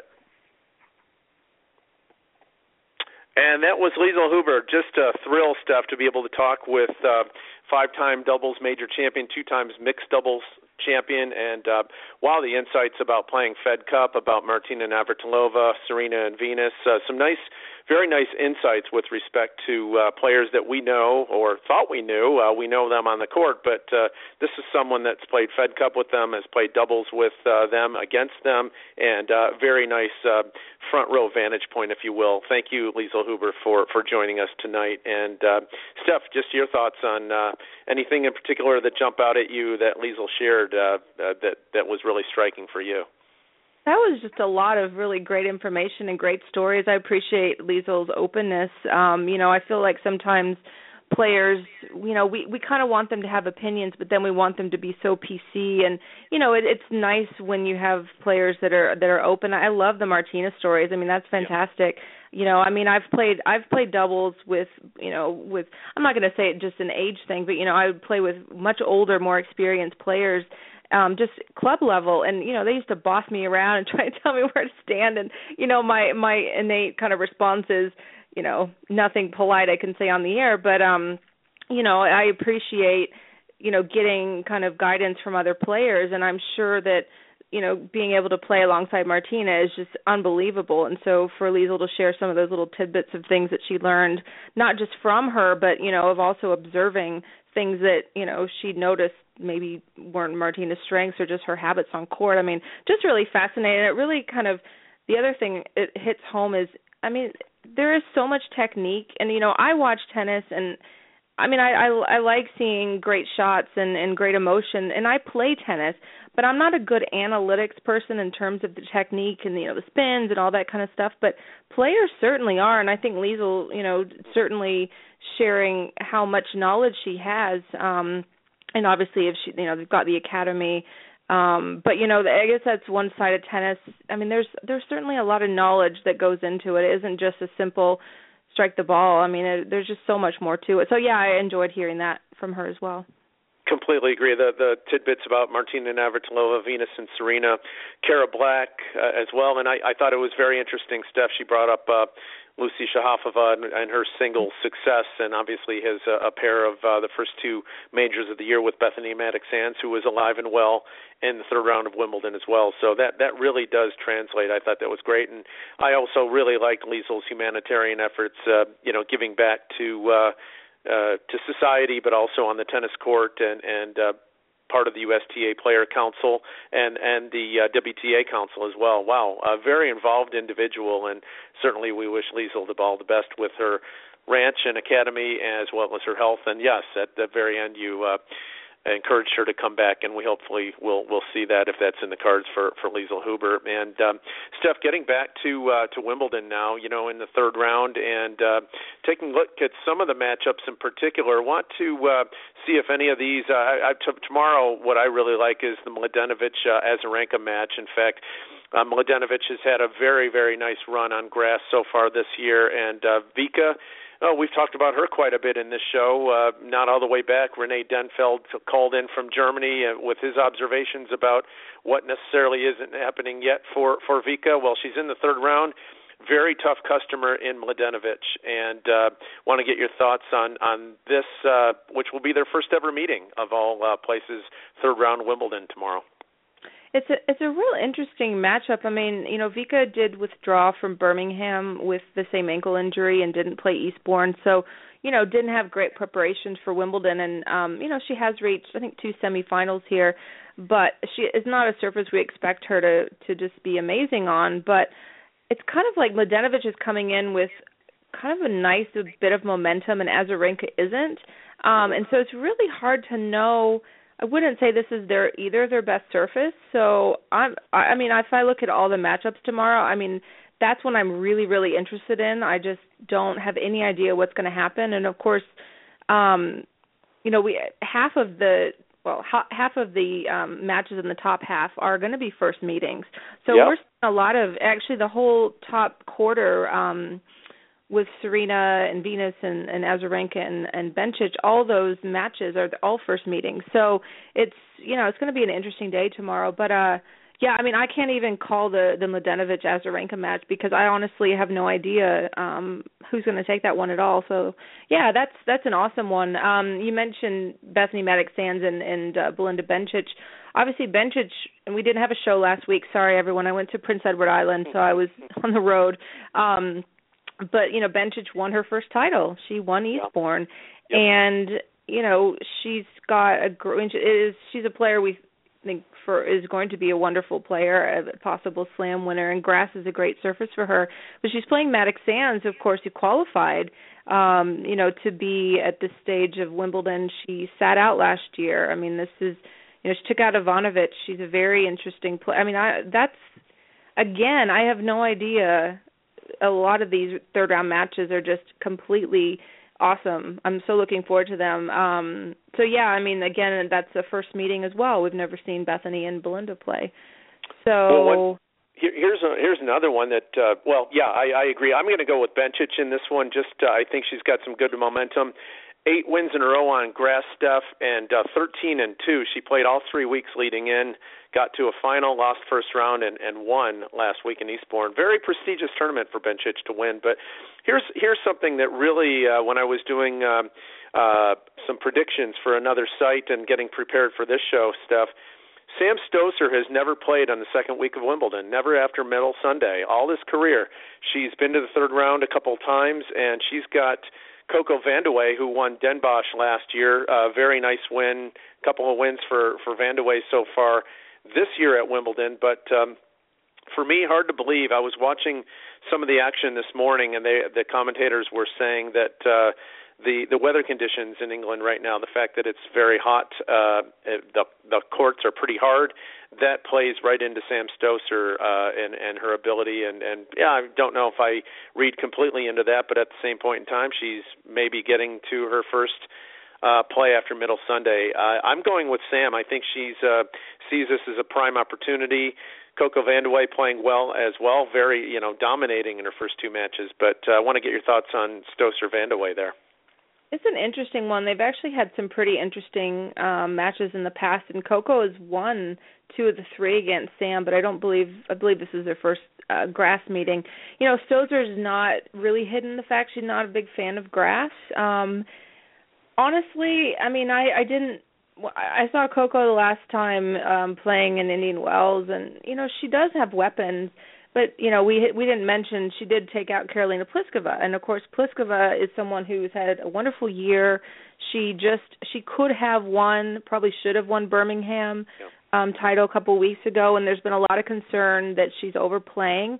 Um and she it was on the verge of cracking the top 10 has never made the second week of a major yet so it's interesting that Vandeweghe did kind of you know I didn't see that match. I can imagine lots of big serves and big misses. Um but Coco I think she's got certainly got a lot of self belief I saw a quote um Steve Tignor's piece basically Coco saying well I'm a better player than her. She might be higher ranked but I have more weapons. And I thought well yeah, I don't I don't know if I agree with that just because I don't think Coco has a consistency um of Pliskova and I you know, I don't know serve stats of both of them in terms of who's, you know, got the the more reliable serve, but um, you know, I mean, I don't mind a bit of self-belief. I think that players really should have a lot of self-belief and believe that every time they go on the court they have a chance and can win. So, I think I I don't know, I think Coco's going to keep that momentum going. I just I just don't trust Stosur on on grass, but you know they they have had some pretty interesting. Uh, like I said, uh, believe it was, I guess it was last year in Miami maybe. Um, they played. a one of those matches things that ended at like two in the morning because I didn't stay on for that one. Um, but the uh, we're kind of jumping a little bit, but I, I just with Vandeweghe and Stosur, the winner of that match will play the winner of Sloane Stevens and Lucie Safarova. And yeah. you know, they've only played once, but that was in Dubai last year. And I mean, Sloane was not great in in a lot of 2014, but you know, that's a really interesting chunk of the draw. Um, you know, yeah, yeah. I I mean, there's just so much, and I, the, I have to just whine for a second that Wimbledon, the way they're scheduling, pretty much makes all of the women's matches on at the same time, and it's so frustrating because how do you do this? I mean, you can't. You really just have to pick one, and you know, I'm a big fan of ESPN three because ESPN just like shows. Uh, it's just too scattered. You know, they right. they talk too much. There's too many breaks, and you know, they'll pull into a match for oh well, this place players serving for the match and then all of a sudden they don't serve it out and you're stuck with a match you don't care about and you know ESPN3 is just reliable but it's just really difficult you know today I was trying to track like four or five matches at once and it it's just impossible um but you know uh, we haven't even talked about the um Serena Watson match and Venus Krunic match. Thoughts on well, first, first stuff, real quick, uh, be- before we go back up to the top there. Um, you know, Sloane Stevens, quarterfinalist two years ago, Wimbledon. Lucie Safarova, semifinalist last year, Wimbledon. And Lucie, uh, Alison Riske was serving for the match against her in the first round, second set, and uh, Lucie got out of that and then uh, steadied her game and was able to get through. Alison Riske, very good gla- grass court player. Unfortunately for her, not so much this year. So Lucie caught a break there, but. I'm uh, I, I'm really liking Sloane Stevens. I think that uh, we talked on the show again. She's quietly putting together some nice wins, getting a little bit more consistency. Uh, big heartbreak for Sloane getting to uh, the semifinals. Uh, uh, in Eastbourne, where Wozniacki took her out, she you know got a walkover in the quarterfinals. They're thinking, okay, is Sloane finally get to get going to get to a final, possibly even win? And uh, you know, unfortunately, hey, Radwanska, not Wozniacki, took her out. I'm sorry about that, but uh, yeah, didn't happen for Sloane, but yet some more momentum, if you will. I uh, I'm going with Sloane Stevens in the upset uh, here, and uh, you mentioned we're jumping around, hopscotching, uh, as you mentioned, going way back up to the top of the draw. Serena Williams and Heather Watson and uh, Alexandra Krunic and Venus Williams. Venus getting through Putintseva, which was more than a handful in the uh, second round, and, and Krunic with a nice win as well. I um, yeah, do you think Krunic has uh, any shot against Venus here? No. um, you know, Krunic obviously had a great run last year in at the US Open and I don't feel like we've really seen or really heard much about her. Since then just hasn't had a lot of of wins, but um you know, Krunic took out Schiavone or sorry, um Vinci. Errani. All those Italians Errani. were in the same place. Yeah. Um took out Vinci and then and Errani um in the last round and you know, not I mean Vinci's not a bad player on grass, but not really having a lot of good results. And Errani is not going to excel too much on grass, so I'm not going to put a lot of stock into who she's beaten. But I mean, I didn't. I did see a, a little bit of. um I'm sorry, I was listening to Venus's match. It was Putintseva, so I didn't really see it, but it did seem kind of the opposite of what Venus's first round match was, where she couldn't do much wrong. But Putintseva is tricky. You know, she's so short and her shots are so low, and um, you know, she's a feisty player. So I don't know. I I I, I my gut tells me Venus is not going to struggle uh, with Krunic. Um, and of course, what we haven't said yet is that Serena and Venus could possibly play in the next round should they both get by their opponents. I mean, I I can't see either one of these players preventing that. Um, side note, I'm I'm really disappointed that the draw fell like this. I yeah. You know, Venus had had such a great year, and you know I've been waiting for years for her to have a really good run at at a you know at a slam, and of course she did in Melbourne, and then it kind of fell apart against Keys in the quarters, and we could have had a Serena Venus um semifinal in Melbourne, but Serena and Venus haven't played at Wimbledon since the '09 final, so it's been some time that we've seen them play in a slam, and it, you know, Serena was asked about it, and I, I know she doesn't like hearing about her draw, but I thought that they usually check if they're on the same half. Mm, right, um, right. She was asked about it. My friend uh, Bobby Chintapalli actually sent um a link to the video, and Serena almost looked like she couldn't get words out when she was asked about playing Venus. She seemed kind of like in shock a little bit, and so whether she honestly didn't know and and was just kind of trying to comprehend it when she was asked about it, but either way, I mean, she looked really disappointed. Um so I'm just mad at the tennis gods for putting them as a potential fourth round match, but I do think we're going to get it. This is, I mean, Krunic has never played Venus. Right. Heather Watson has never played Serena. Of course, that's going to be on center court tomorrow. Um, you know, Watson is she'll have the crowd, but you know, Serena's dealt with a lot of. I think she said she's played so many home players at their own her tournaments that you know she's not too phased by that. But um, I can't see any anything that's going to stand in the way. And I do think we're going to get Serena Vika quarterfinal. By the way, that's where yeah. we're heading, and I do think Vika's going to get through that. But who knows? It could end up being Bencic. yeah, you know, in the well, quarters. I've, I've got I've got Mladenovic taking out Vika, so uh, I will see about Yeah. that. But boy, you know, uh, you mentioned the tennis gods putting this together. Uh, you know, wow, Venus gets a Venus gets the number 16 seed, and look where she ends up. So, uh, you know, be careful what you wish for, I suppose. But yeah, that was that's just the way that that one worked out. But yep, Serena and Venus. We talked on the show, stuff probably about a month ago.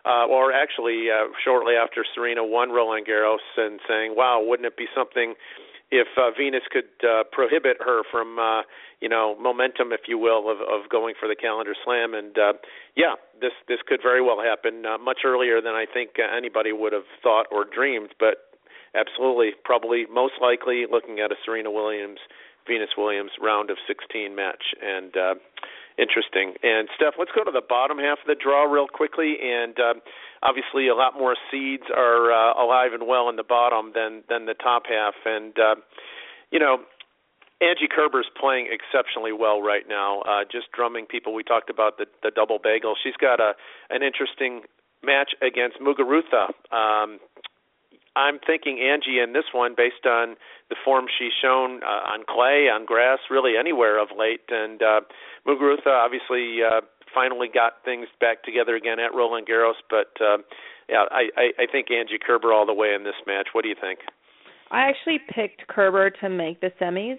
Um I do a little tennis channel draw every slam and, and I actually picked um Serena and Lisicki, I believe, on the top half.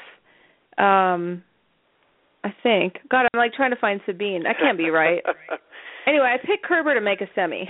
uh-huh. So, um oh maybe Kerber yeah, that's right cuz Kerber and Lisicki could actually play in the quarters. But yeah, I picked Kerber to make the semis you know, we talked a lot about how her year kind of turned around and, you know, basically since the clay is now um gone 24 and 3 since Yeah. the clay season started. So, I mean, she has just completely turned things around and she looks great on court. I just think she um is definitely going to I feel like she's going to get through um Muguruza. Um but yeah, I mean, it's great to see that. I think that it's all just coming together for for Angie, which is awesome. Um just looking at the draw here. The the winner of that match would face either Wozniacki or Giorgi. Now, Wozniacki had some injury concerns coming into the tournament. She pulled out um of the semifinal in Eastbourne. She was supposed to play Bencic. Am I is that right? I believe. Um yeah, because then Radwanska was in the other semifinal. So you know, Wozniacki has lost to Giorgi a couple times, uh, including in a Grand Slam at the U.S. Open, and she kind of got a little testy today. She was asked about um Giorgi in the press conference, and you know, just saw a little quote um shared by a few people on on Twitter, and she kind of, you know, I, I think it was the way the question was posed, but it was kind of like, oh, well, Giorgi's a really awesome player and and whatnot, and and I think Wozniacki probably took it a little bit offended, you know, a little offensive, um, and because she said, well, whose press conference is this, Camila's or whatever, and I think Courtney Nguyen told me that she had just only been asked one question before that about Giorgi, but it just kind of made me think, okay, well, it may just be one of those players that she just really doesn't enjoy um facing and has some bad memories because I mean Giorgi beat her at the US Open. I believe that's when Wozniacki was still like top she top seed then. I feel like that was 2012, but I could be making that up. Um but you know, she wasn't up a huge upset at the time and you know, Camila is now coming off, you know, her first title win. Yeah. She has not dropped a set uh in her first couple of matches and Wozniacki had a lot of trouble closing out Allertova today. She was up 5-1 um and actually was down was she down 5-1 to Zheng I think in the first round. That was another one I was listening to on Wimbledon radio, but she was down a double break, I think at least 4-1 in that first set. So you know she's kind of had some lopsided um set scores um was lucky to get through today in straight sets but um you know Wozniacki's never done great on on at Wimbledon. I don't think she's ever gotten past the fourth round.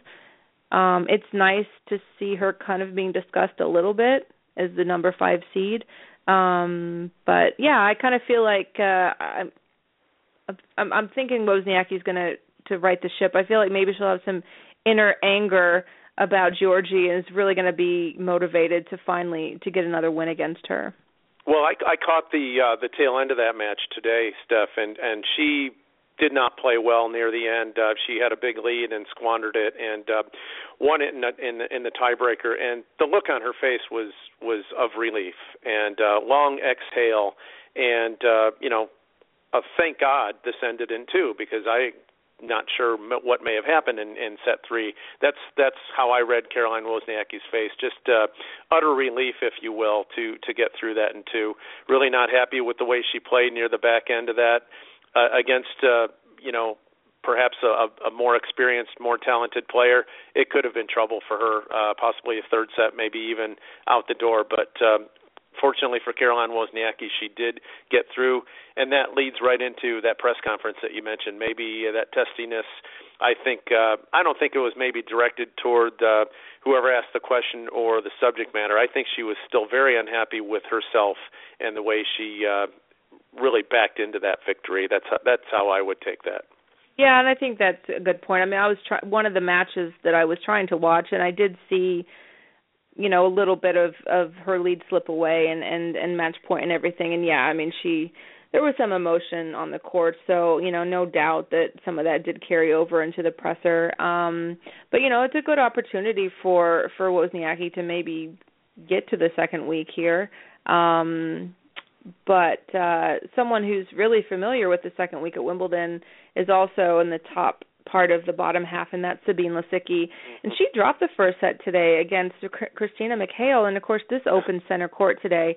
And um McHale had never set foot on center court, and she was shown on ESPN like, I think, or there was a tweet I saw that she actually had someone show her and give her a little bit of a tour and kind of explain everything, which I think was really smart, so she wasn't yeah. completely intimidated. But um from the sounds of it, Sabine was kind of messy in the first set and, and really wasn't was hitting a lot of, of errors, but you know it easily could have been a two set win for Christina. She got up an early break in the second set, mm. ended up losing that set um seven five and then Sabine kind of cruised in the third set. But, you know, that would have been a really interesting twist to that top half, um, yeah. had Lisicki been knocked off because, you know, you look at everyone in in the top part of the bottom half and, you know, there's I mean, Sabine I wouldn't have been shocked at all. I mean I did um, I think I did still pick Kerber to get out of that, but I mean Sabine being a semifinalist from that section would not be a surprise at all.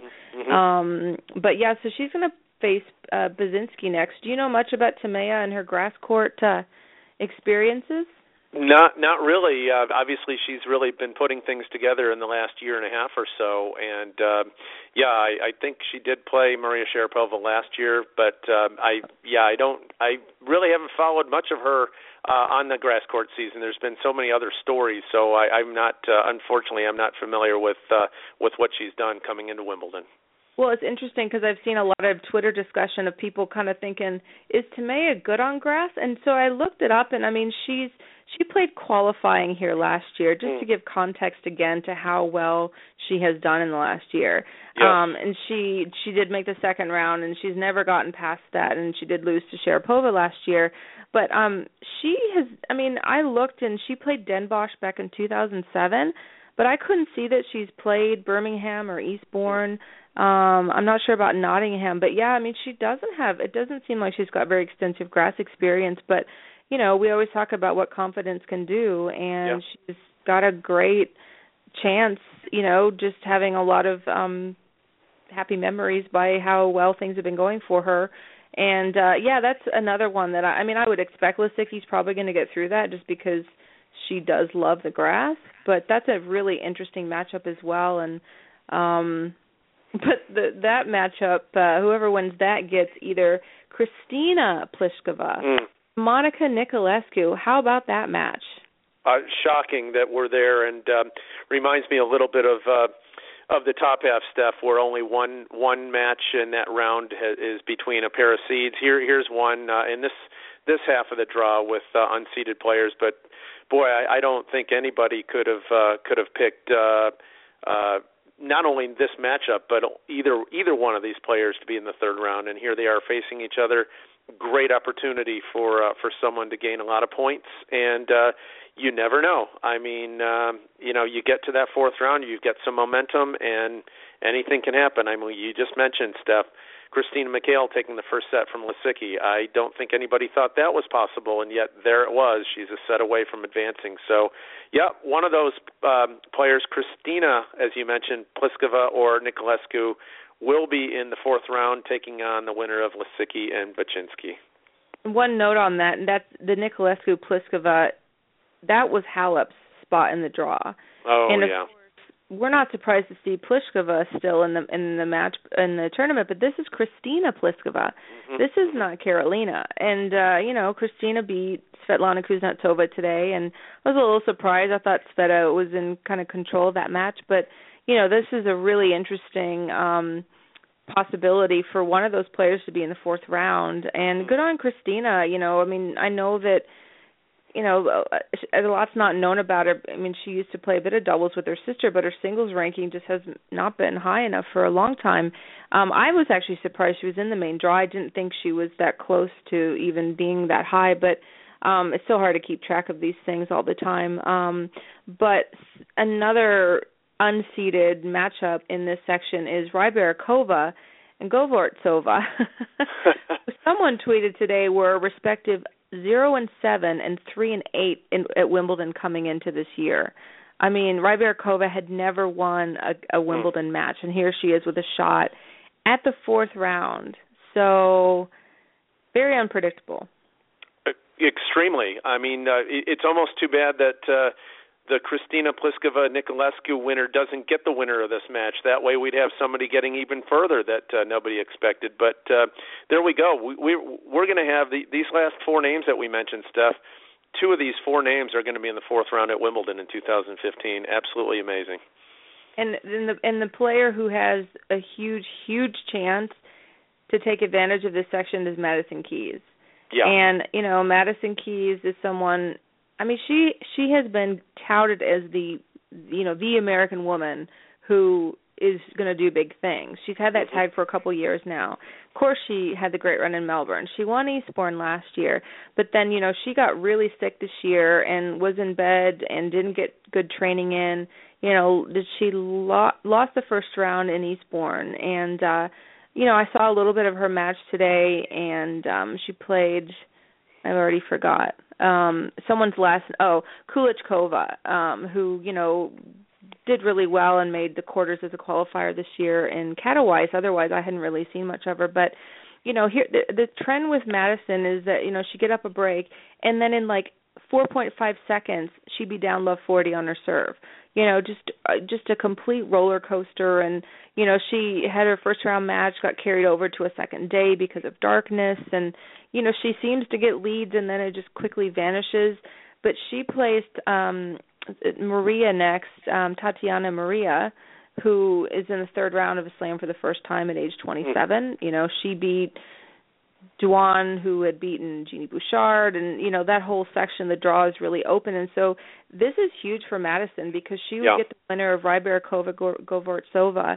I mean, she's got a huge tan- chance to do really, really well at Wimbledon. Um, you know, can she capitalize on it? I mean, you know, we talked about Ivanovic's draw in Paris and everything opened up for her, and she was able to get to the semis. Is Keys going to take this this opportunity and and make the second week of Wimbledon potentially semifinals? I mean, I hope so, but that's you know, it's a lot of pressure on her to, to kind of be the um the favorite in you know, the heavy favorite in some of these matches, but uh but yeah, have you thoughts on Madison and whether she can kind of grab it and, and run hard at Wimbledon? I, I would think so. This is this is a, a, a solid opportunity to get a couple of wins, uh, given uh, the fact that she's playing Maria and then the winner of Rybakova Govortsova. Uh, Steph, absolutely.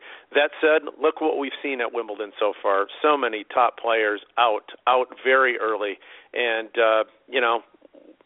Chances are this can happen here. Uh, everybody's thinking Madison Keys should hit the fast forward button, win the next couple of rounds, and and uh, here we are, very deep in the draw into the second week. Another match under your belt in the second week, and anything can happen with Madison Keys, who she is, and what she, what her game is, uh, especially at Wimbledon. But wow, I mean, we've seen wreckage in in the WTA draw at Wimbledon, and and I don't think I'd be surprised by anything. We we just talked about a couple of matchups where you know these names, uh, the records they've had coming in, uh, other you know the other Pliskova, if if you will, Niculescu, what she's doing in the third round, possibly the fourth. So, wow, I mean, you would think Madison Keys should get the job done, but uh, I think uh, it'll go back to what you just said before you turned it over to me. Will she be able to handle it? Can she handle the nerves that are going to be there? This is something. This is a match she should win, is expected to win, and that's a whole different set of uh, of nerves going in with with that mindset. Yeah, and I mean I didn't see all of her first round match, but you know, it was um just more of the same. I mean, she played Stefanie Voegele. I, I don't think Stephanie should have given her I don't think it should have gone three sets. Um but you know, it is really hard to transition to being expected to win these matches and, and no matter what successes she had in winning Eastbourne and, and making a good run in the slam and playing great against Serena, I mean, it's just a whole different ball game um to kind of all automatically then just pull yep. it all together and she's still very hit and miss you know she's ve- she can just be so amazing and then just diabolical and yeah. you know she needs to find a happy medium but you know is she going to be a bit like Kvitova I mean, is right. that a bad thing? I mean, you know, Petra's won two majors. She's mm-hmm. two in the world right now. I mean, she's barely dropping. She's dropped three games in two matches so yeah. far at Wimbledon. Um, you know, it's there's worse things in the world than to kind of have that kind of just you know all or nothing game. Um, but I I feel like Madison's just still so young and raw, yep. and um, you know she she definitely I'm so excited for her future still. Um, you know, is it is it too much too soon for her to to have a big run at Wimbledon this year? It could be. You know, it could be that um, you know, getting maybe to the second week is going to be an achievement for her, but yeah, I mean just a huge opportunity and it, you know, that is nerve-wracking for players, but also yeah. I mean it's an opportunity and you know, Serena and Venus have both quoted Billie Jean King about how pressure is a privilege. Yep. And I I would hope that she's kind of getting people around her, whether it's Davenport or and other people, to kind of you know help her manage that because it is a, a really big, big, um, a lot of big expectations on Madison's shoulders. Yeah, completely agree. And um, I'm I'm thinking she's going to get the job done. She'll maybe have a hiccup or two, but nothing too serious to uh, to threaten her departure in the next couple of rounds. Stuff. And you know, we talked about Petra and how good she's playing, how well she's playing. Dropped only three games in, in two matches, but uh, we're t- we're going to talk about the the next little section here. But before we talk about Petra Kvitova. Aga Radwanska finally playing some good tennis. Uh, obviously, uh, got to the final, uh, losing to Bencic in Eastbourne, um, but got to a final nonetheless. She's going to take on Casey Dellacqua. Uh, I think Aga's got to feel very good about uh, where she is. Probably a little disappointed she didn't get the title, but at the same point, got enough match play under her belt, got enough wins, went the distance, played the maximum numbers at Eastbourne. Is going to play Casey Dellacqua. Um, and the winner of that takes on Jankovic and Kvitova. Let's let's first talk about Aga. What um, uh, is grass the tonic for her? And uh, you know, fortunately, she can go into some salvage mode, if you will, uh, for the season with with a good showing here. Yeah, I mean, I I, I don't think she could have asked for. um I guess a, a, a better third round opponent in Casey Dellacqua. I mean, Casey Yep. took out Svitolina today. That was a very good win for her. Casey hasn't really had a great. I mean, I'm going to say last 12 months, nine months. You know, on the singles court. uh, Anyway, she's had a little bit more successes in doubles, but um, yeah, I mean, Aga's they've played twice, and Casey has not won many games at all. Um, I do think that Aga's going to get through on that, but like you said, she did make the Eastbourne final, but she did get bageled by Bencic. Yeah. And I did see, you know, she got bageled by Niculescu um recently as well and in her last three losses she actually lost the third set 6-1 or 6 love. So that kind of tells me a lot where she's at confidence wise and just her mental um game is still damaged, but I do think that getting her back on grass things are kind of at least coming together a little bit better. I mean, there's no shame in losing to Bencic. She's very talented, but those bagel sets are a little bit of a worry to me that she could kind of fade away when, you know, she is the more experienced player. She's won plenty of big matches before. So I'm I, I think Aga's going to get through and of course could play Kvitova. They played on grass once. Um and I'm just going to skip over I don't think JJ's got a shot against Petra, but no know, if we do get Aga Petra, they did play once at Eastbourne a couple of years ago. I, I was at that match actually, it was, as and Petra won in a third set tiebreaker. But I think Aga had a huge lead in that third set. I mean, she should have won that match, and of course, Petra would go on to win Wimbledon.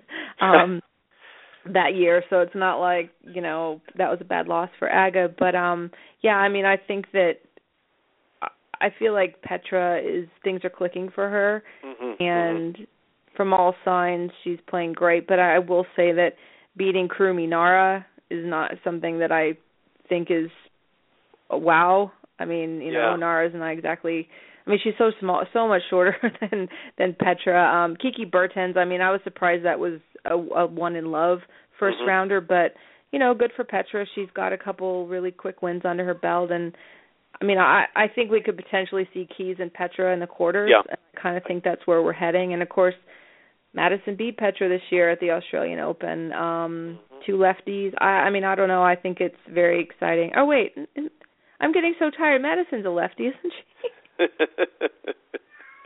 Am I making that up? yeah. I'm so I'm so tired right now. It's like No, 2 hours good. later my body clock. Yeah. Anyway, for some reason I was like, "Yeah, she's a lefty." And then I went, "No, she's not." Um but you know, that that could be a really tasty quarterfinal and I do think that's where we're heading. But um but Jankovic, I'm kind of skipping over her, but yeah. I never expect her to do anything on grass. I'm quite surprised she's in the third round. Um but did you see the the really fun video and tweets about um JJ today and her fan? I did not see that. No. Oh well, there's a German woman who apparently is like a JJ super fan, and um there's a video of JJ like running to this woman in the crowd and actually like giving her things like bananas and, and drinks. it ended up that it's this super fan, and JJ thought she had died. Anyway, so she had. I don't know how that came about, and I I, I hope someone like writes a story because it's I love things like this. Um, yeah. But they the, there was a vine of JJ running up to this this woman and giving her this huge hug and they're like shaking as they're hugging. And JJ was so happy and she's like I thought you were dead. Um and so I don't know if she was being literal or just kind of being funny in a JJ way but you know I love I love fan stories like that. Um you know there's plenty of fans that do scary things to Right. Be remembered by players but you know if you've got fans that travel around with you and it sounds like that's what this woman did. Um but yeah jj got through a three set match today over rodina who had taken out robson of course who um had gotten a wild card in the singles. So yeah i mean things have really kind of opened up on this bottom half but i you know i still think that I think we're going to get a German in the semi, you know, in the semis. Um, I don't know, could be Kerber, could be Lisicki, and then I really think we're going to be looking at Keys and, and Petra in the quarters. But you know, some very very tasty third round matches in general, um, Yeah. and a potential Serena Venus fourth round match on Monday. I mean, I ah, so much to salivate over. yeah, there's there's there's a number of seeds that are out, and yet still look at the matchups we're talking about. Unbelievable. And uh, two things there. That super fan. Uh, you know, if you were to describe that without. Uh, you know, without identifying the WTA player, uh, I think JJ would be a lot of people's first guess to to be the person involved in uh, what you just described. I think that's great. And um, Steph, I want to share something else. You know, we talked a little bit about Fed Cup with uh, with our guest Liezel Huber, and um, talked about two names here in the round of 16 here in the bottom half. Excuse me, the third round in the bottom half, and that is Magdalena Rybarikova and Casey Dellacqua Al, Al, Arantxa Rus, the player, the Dutch player who had the long winning streak from a couple of years ago, she is ranked about losing 240. part, part, yeah, losing streak. She is ranked about 247 right now, Steph. Mm. She has Fed Cup wins in different events over Rybarikova, who was number 44, over Casey Dellacqua, number 47. Those two ladies are in the third round at Wimbledon and. Arantxa Rus is playing a fifteen thousand dollar ITF event in the Netherlands this week. Wow. Amazing. That's uh that's what Fed Cup can do for somebody that can just Uh, make career moments and uh yep, like to see her get back uh you know, on tour and whatnot in the main draws of events. But two players that she beat are in the third Mhm. round. Quite amazing. Indeed. Yeah, it's you know I always remember Rus for her huge win over Clijsters at the French Open, and of course, you know you, we talk so much about Genie and her slide, and and actually Karen um had writ, had sent in a question earlier, and I love Karen's awesome, and I know sometimes she has trouble calling in from Jamaica, but she's got a great blog um that she writes uh called The Spin, and she had tweeted in earlier and written about Genie and whether it's a slump that Mm. she's actually in because we've talked about this losing streak that she's on and you know we talk a little bit about you know Halep is it a slump okay and and Karen is pointing out she's kind of underperforming in slams and has actually won three titles this year but you know she's wondering if what Genie's going through is a slump or if she's performing at a level she's used to and you know it's an interesting discussion because you know we had such a small sample size of of Genie doing really well Right. um and then you just see how quickly it all falls apart. And and you know we we've you know you, look at these players that we've just gone over that maybe are surprises. And i mean it's always fun to talk about top players and you know and and trying to create good narratives and stories around them. But there's a lot of great stories and and players who don't have the same notoriety and and successes and and them still doing well. And you know I do think it's all about the depth and belief and you know you you do want your number 80 player to contend well against a, a top 15 player. I mean you need that otherwise who's going to buy tickets to early rounds of you know of of any Yeah. tournament but but I'm just kind of wondering your take on on Genie if this if you're in the narrative think that this really is a slump and and we're going to see better or is this just kind of what really was normal to her and she just had a, a nice run. I mean it's it's it's a hard question, mm-hmm. But Well, anyway, Karen was inquiry minds from Karen. Yeah, let, let's go back last year. Obviously, very good, uh, very good Australian Open. Roland Garros, outstanding Wimbledon, got to the final, and then, you know, Steph, she she didn't fare well after Wimbledon. She went to her tournament in Montreal. Shelby Rogers got hurt, lost early, uh, you know, in Cincinnati, lost very early U.S. Open, got got to the quarters again at, at the Australian this year. I think she had a final appearance in Wuhan as well near the end of the year uh, as well. So then um, I, again, I'll go back to it because I was there at Indian Wells. I, I was at the Coco Vandeweghe match where she played exceptionally well, and then I was also at the match against uh, Tsurenko where she just completely lost it and, and melted down, and she has not been the same player since. You know, I was I for a while there. She was playing exceptionally well at majors, not so not so well, you know, anything else, but she was a big time money player when it counted the most at the majors. Well, that's disappeared right now as well, unfortunately for her. Where again, shortly after Indian Wells, she's done literally nothing. And uh, Fed Cup losses. You think, okay, she's playing a Fed Cup tie in Montreal against uh, some Romanians that uh, not named Simona Halep. Doesn't matter. Doesn't get the win there either.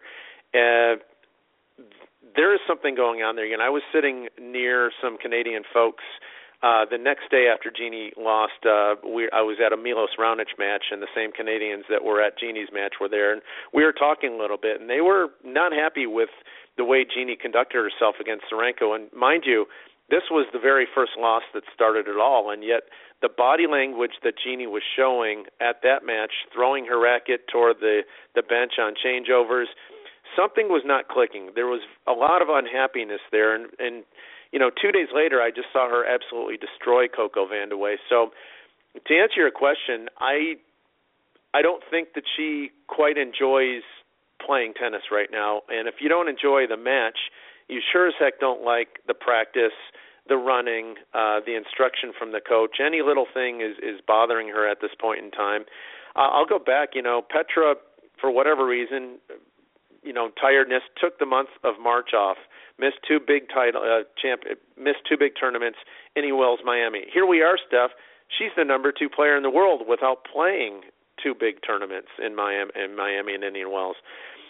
I think possibly Genie Bouchard needs to shut it down for a while. Um, you know, she's she's injured as we know right now. It doesn't make any sense. Get away from tennis for a while, and uh, when you are absolutely ready upstairs and you're ready to put in the work and and be a competitor again, then it's time to come back. She'll get wild cards all over the place when she's ready to come back. She can even go the protected ranking route. I mean, she's only going to she's in the mid 20s right now, even with a uh, first round Wimbledon loss.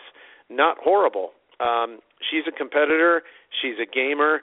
And let's not forget the losses that she was uh, of matches. She wasn't getting the the, the bagels like Aga Radwanska was. She was competitive. She was winning a set. She was ahead in sets. She was ahead in third sets, and not closing it's a big difference getting completely blown off the court and being there and for some reason not being able to finish the match.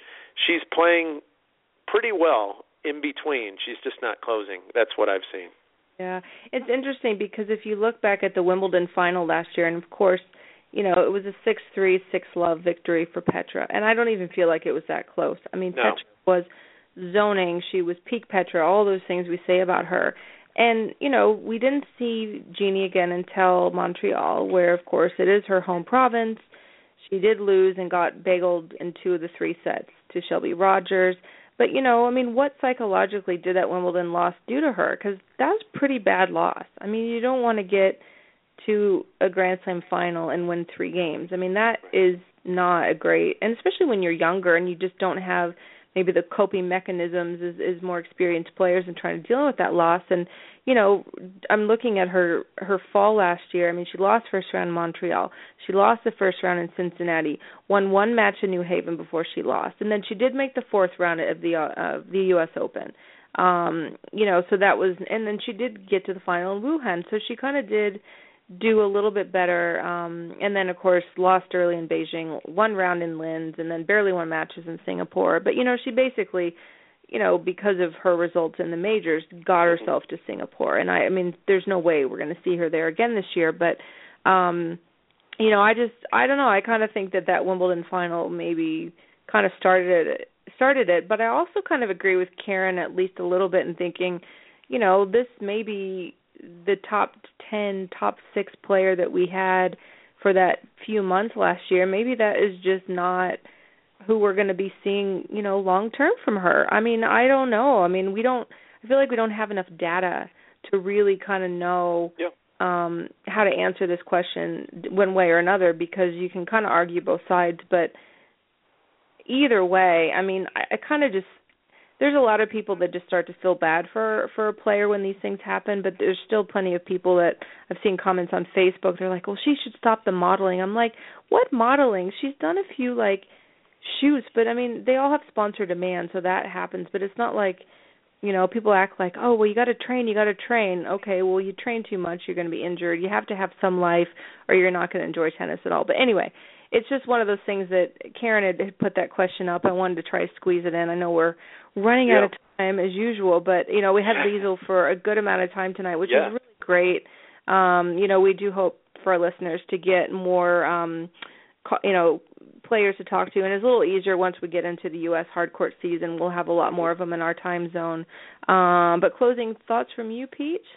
Well, I, I one thing I really didn't think of before, and I think you you and Karen mentioned it. Uh, their the bagel in the set, final set against Kvitova at Wimbledon. I hadn't thought of that, but yeah, the psychological aspect of that. She was riding high. You know, obviously Petra won her second Wimbledon there and was playing like she's playing the second couple weeks here uh, at Wimbledon as well. So didn't really think of it that way, but I, I think there's food for thought there. You did mention the fourth round at the U.S. Open, but yeah, her first major three in love. That's got to be possibly she's still holding on to that, but uh, we'll see. Yeah, but I also like what you said, Steph. I don't think we that the sample size is, is quite large enough right now. So uh, good call. And um, as you mentioned, some tasty matches coming up the next two days at Wimbledon, third round WTA. Plenty of fantastic matches. And Steph, when we get together next Thursday, we'll be talking about deep in the tournament and um, looking forward to uh, talking about what we've seen between tomorrow and next Thursday. So, uh, on behalf of Liezel Huber and Stephanie Neppel, this is Pete Zebron saying good night, and we'll talk to you next week on Passing Shots on the Pro 10 Radio Network. Good night.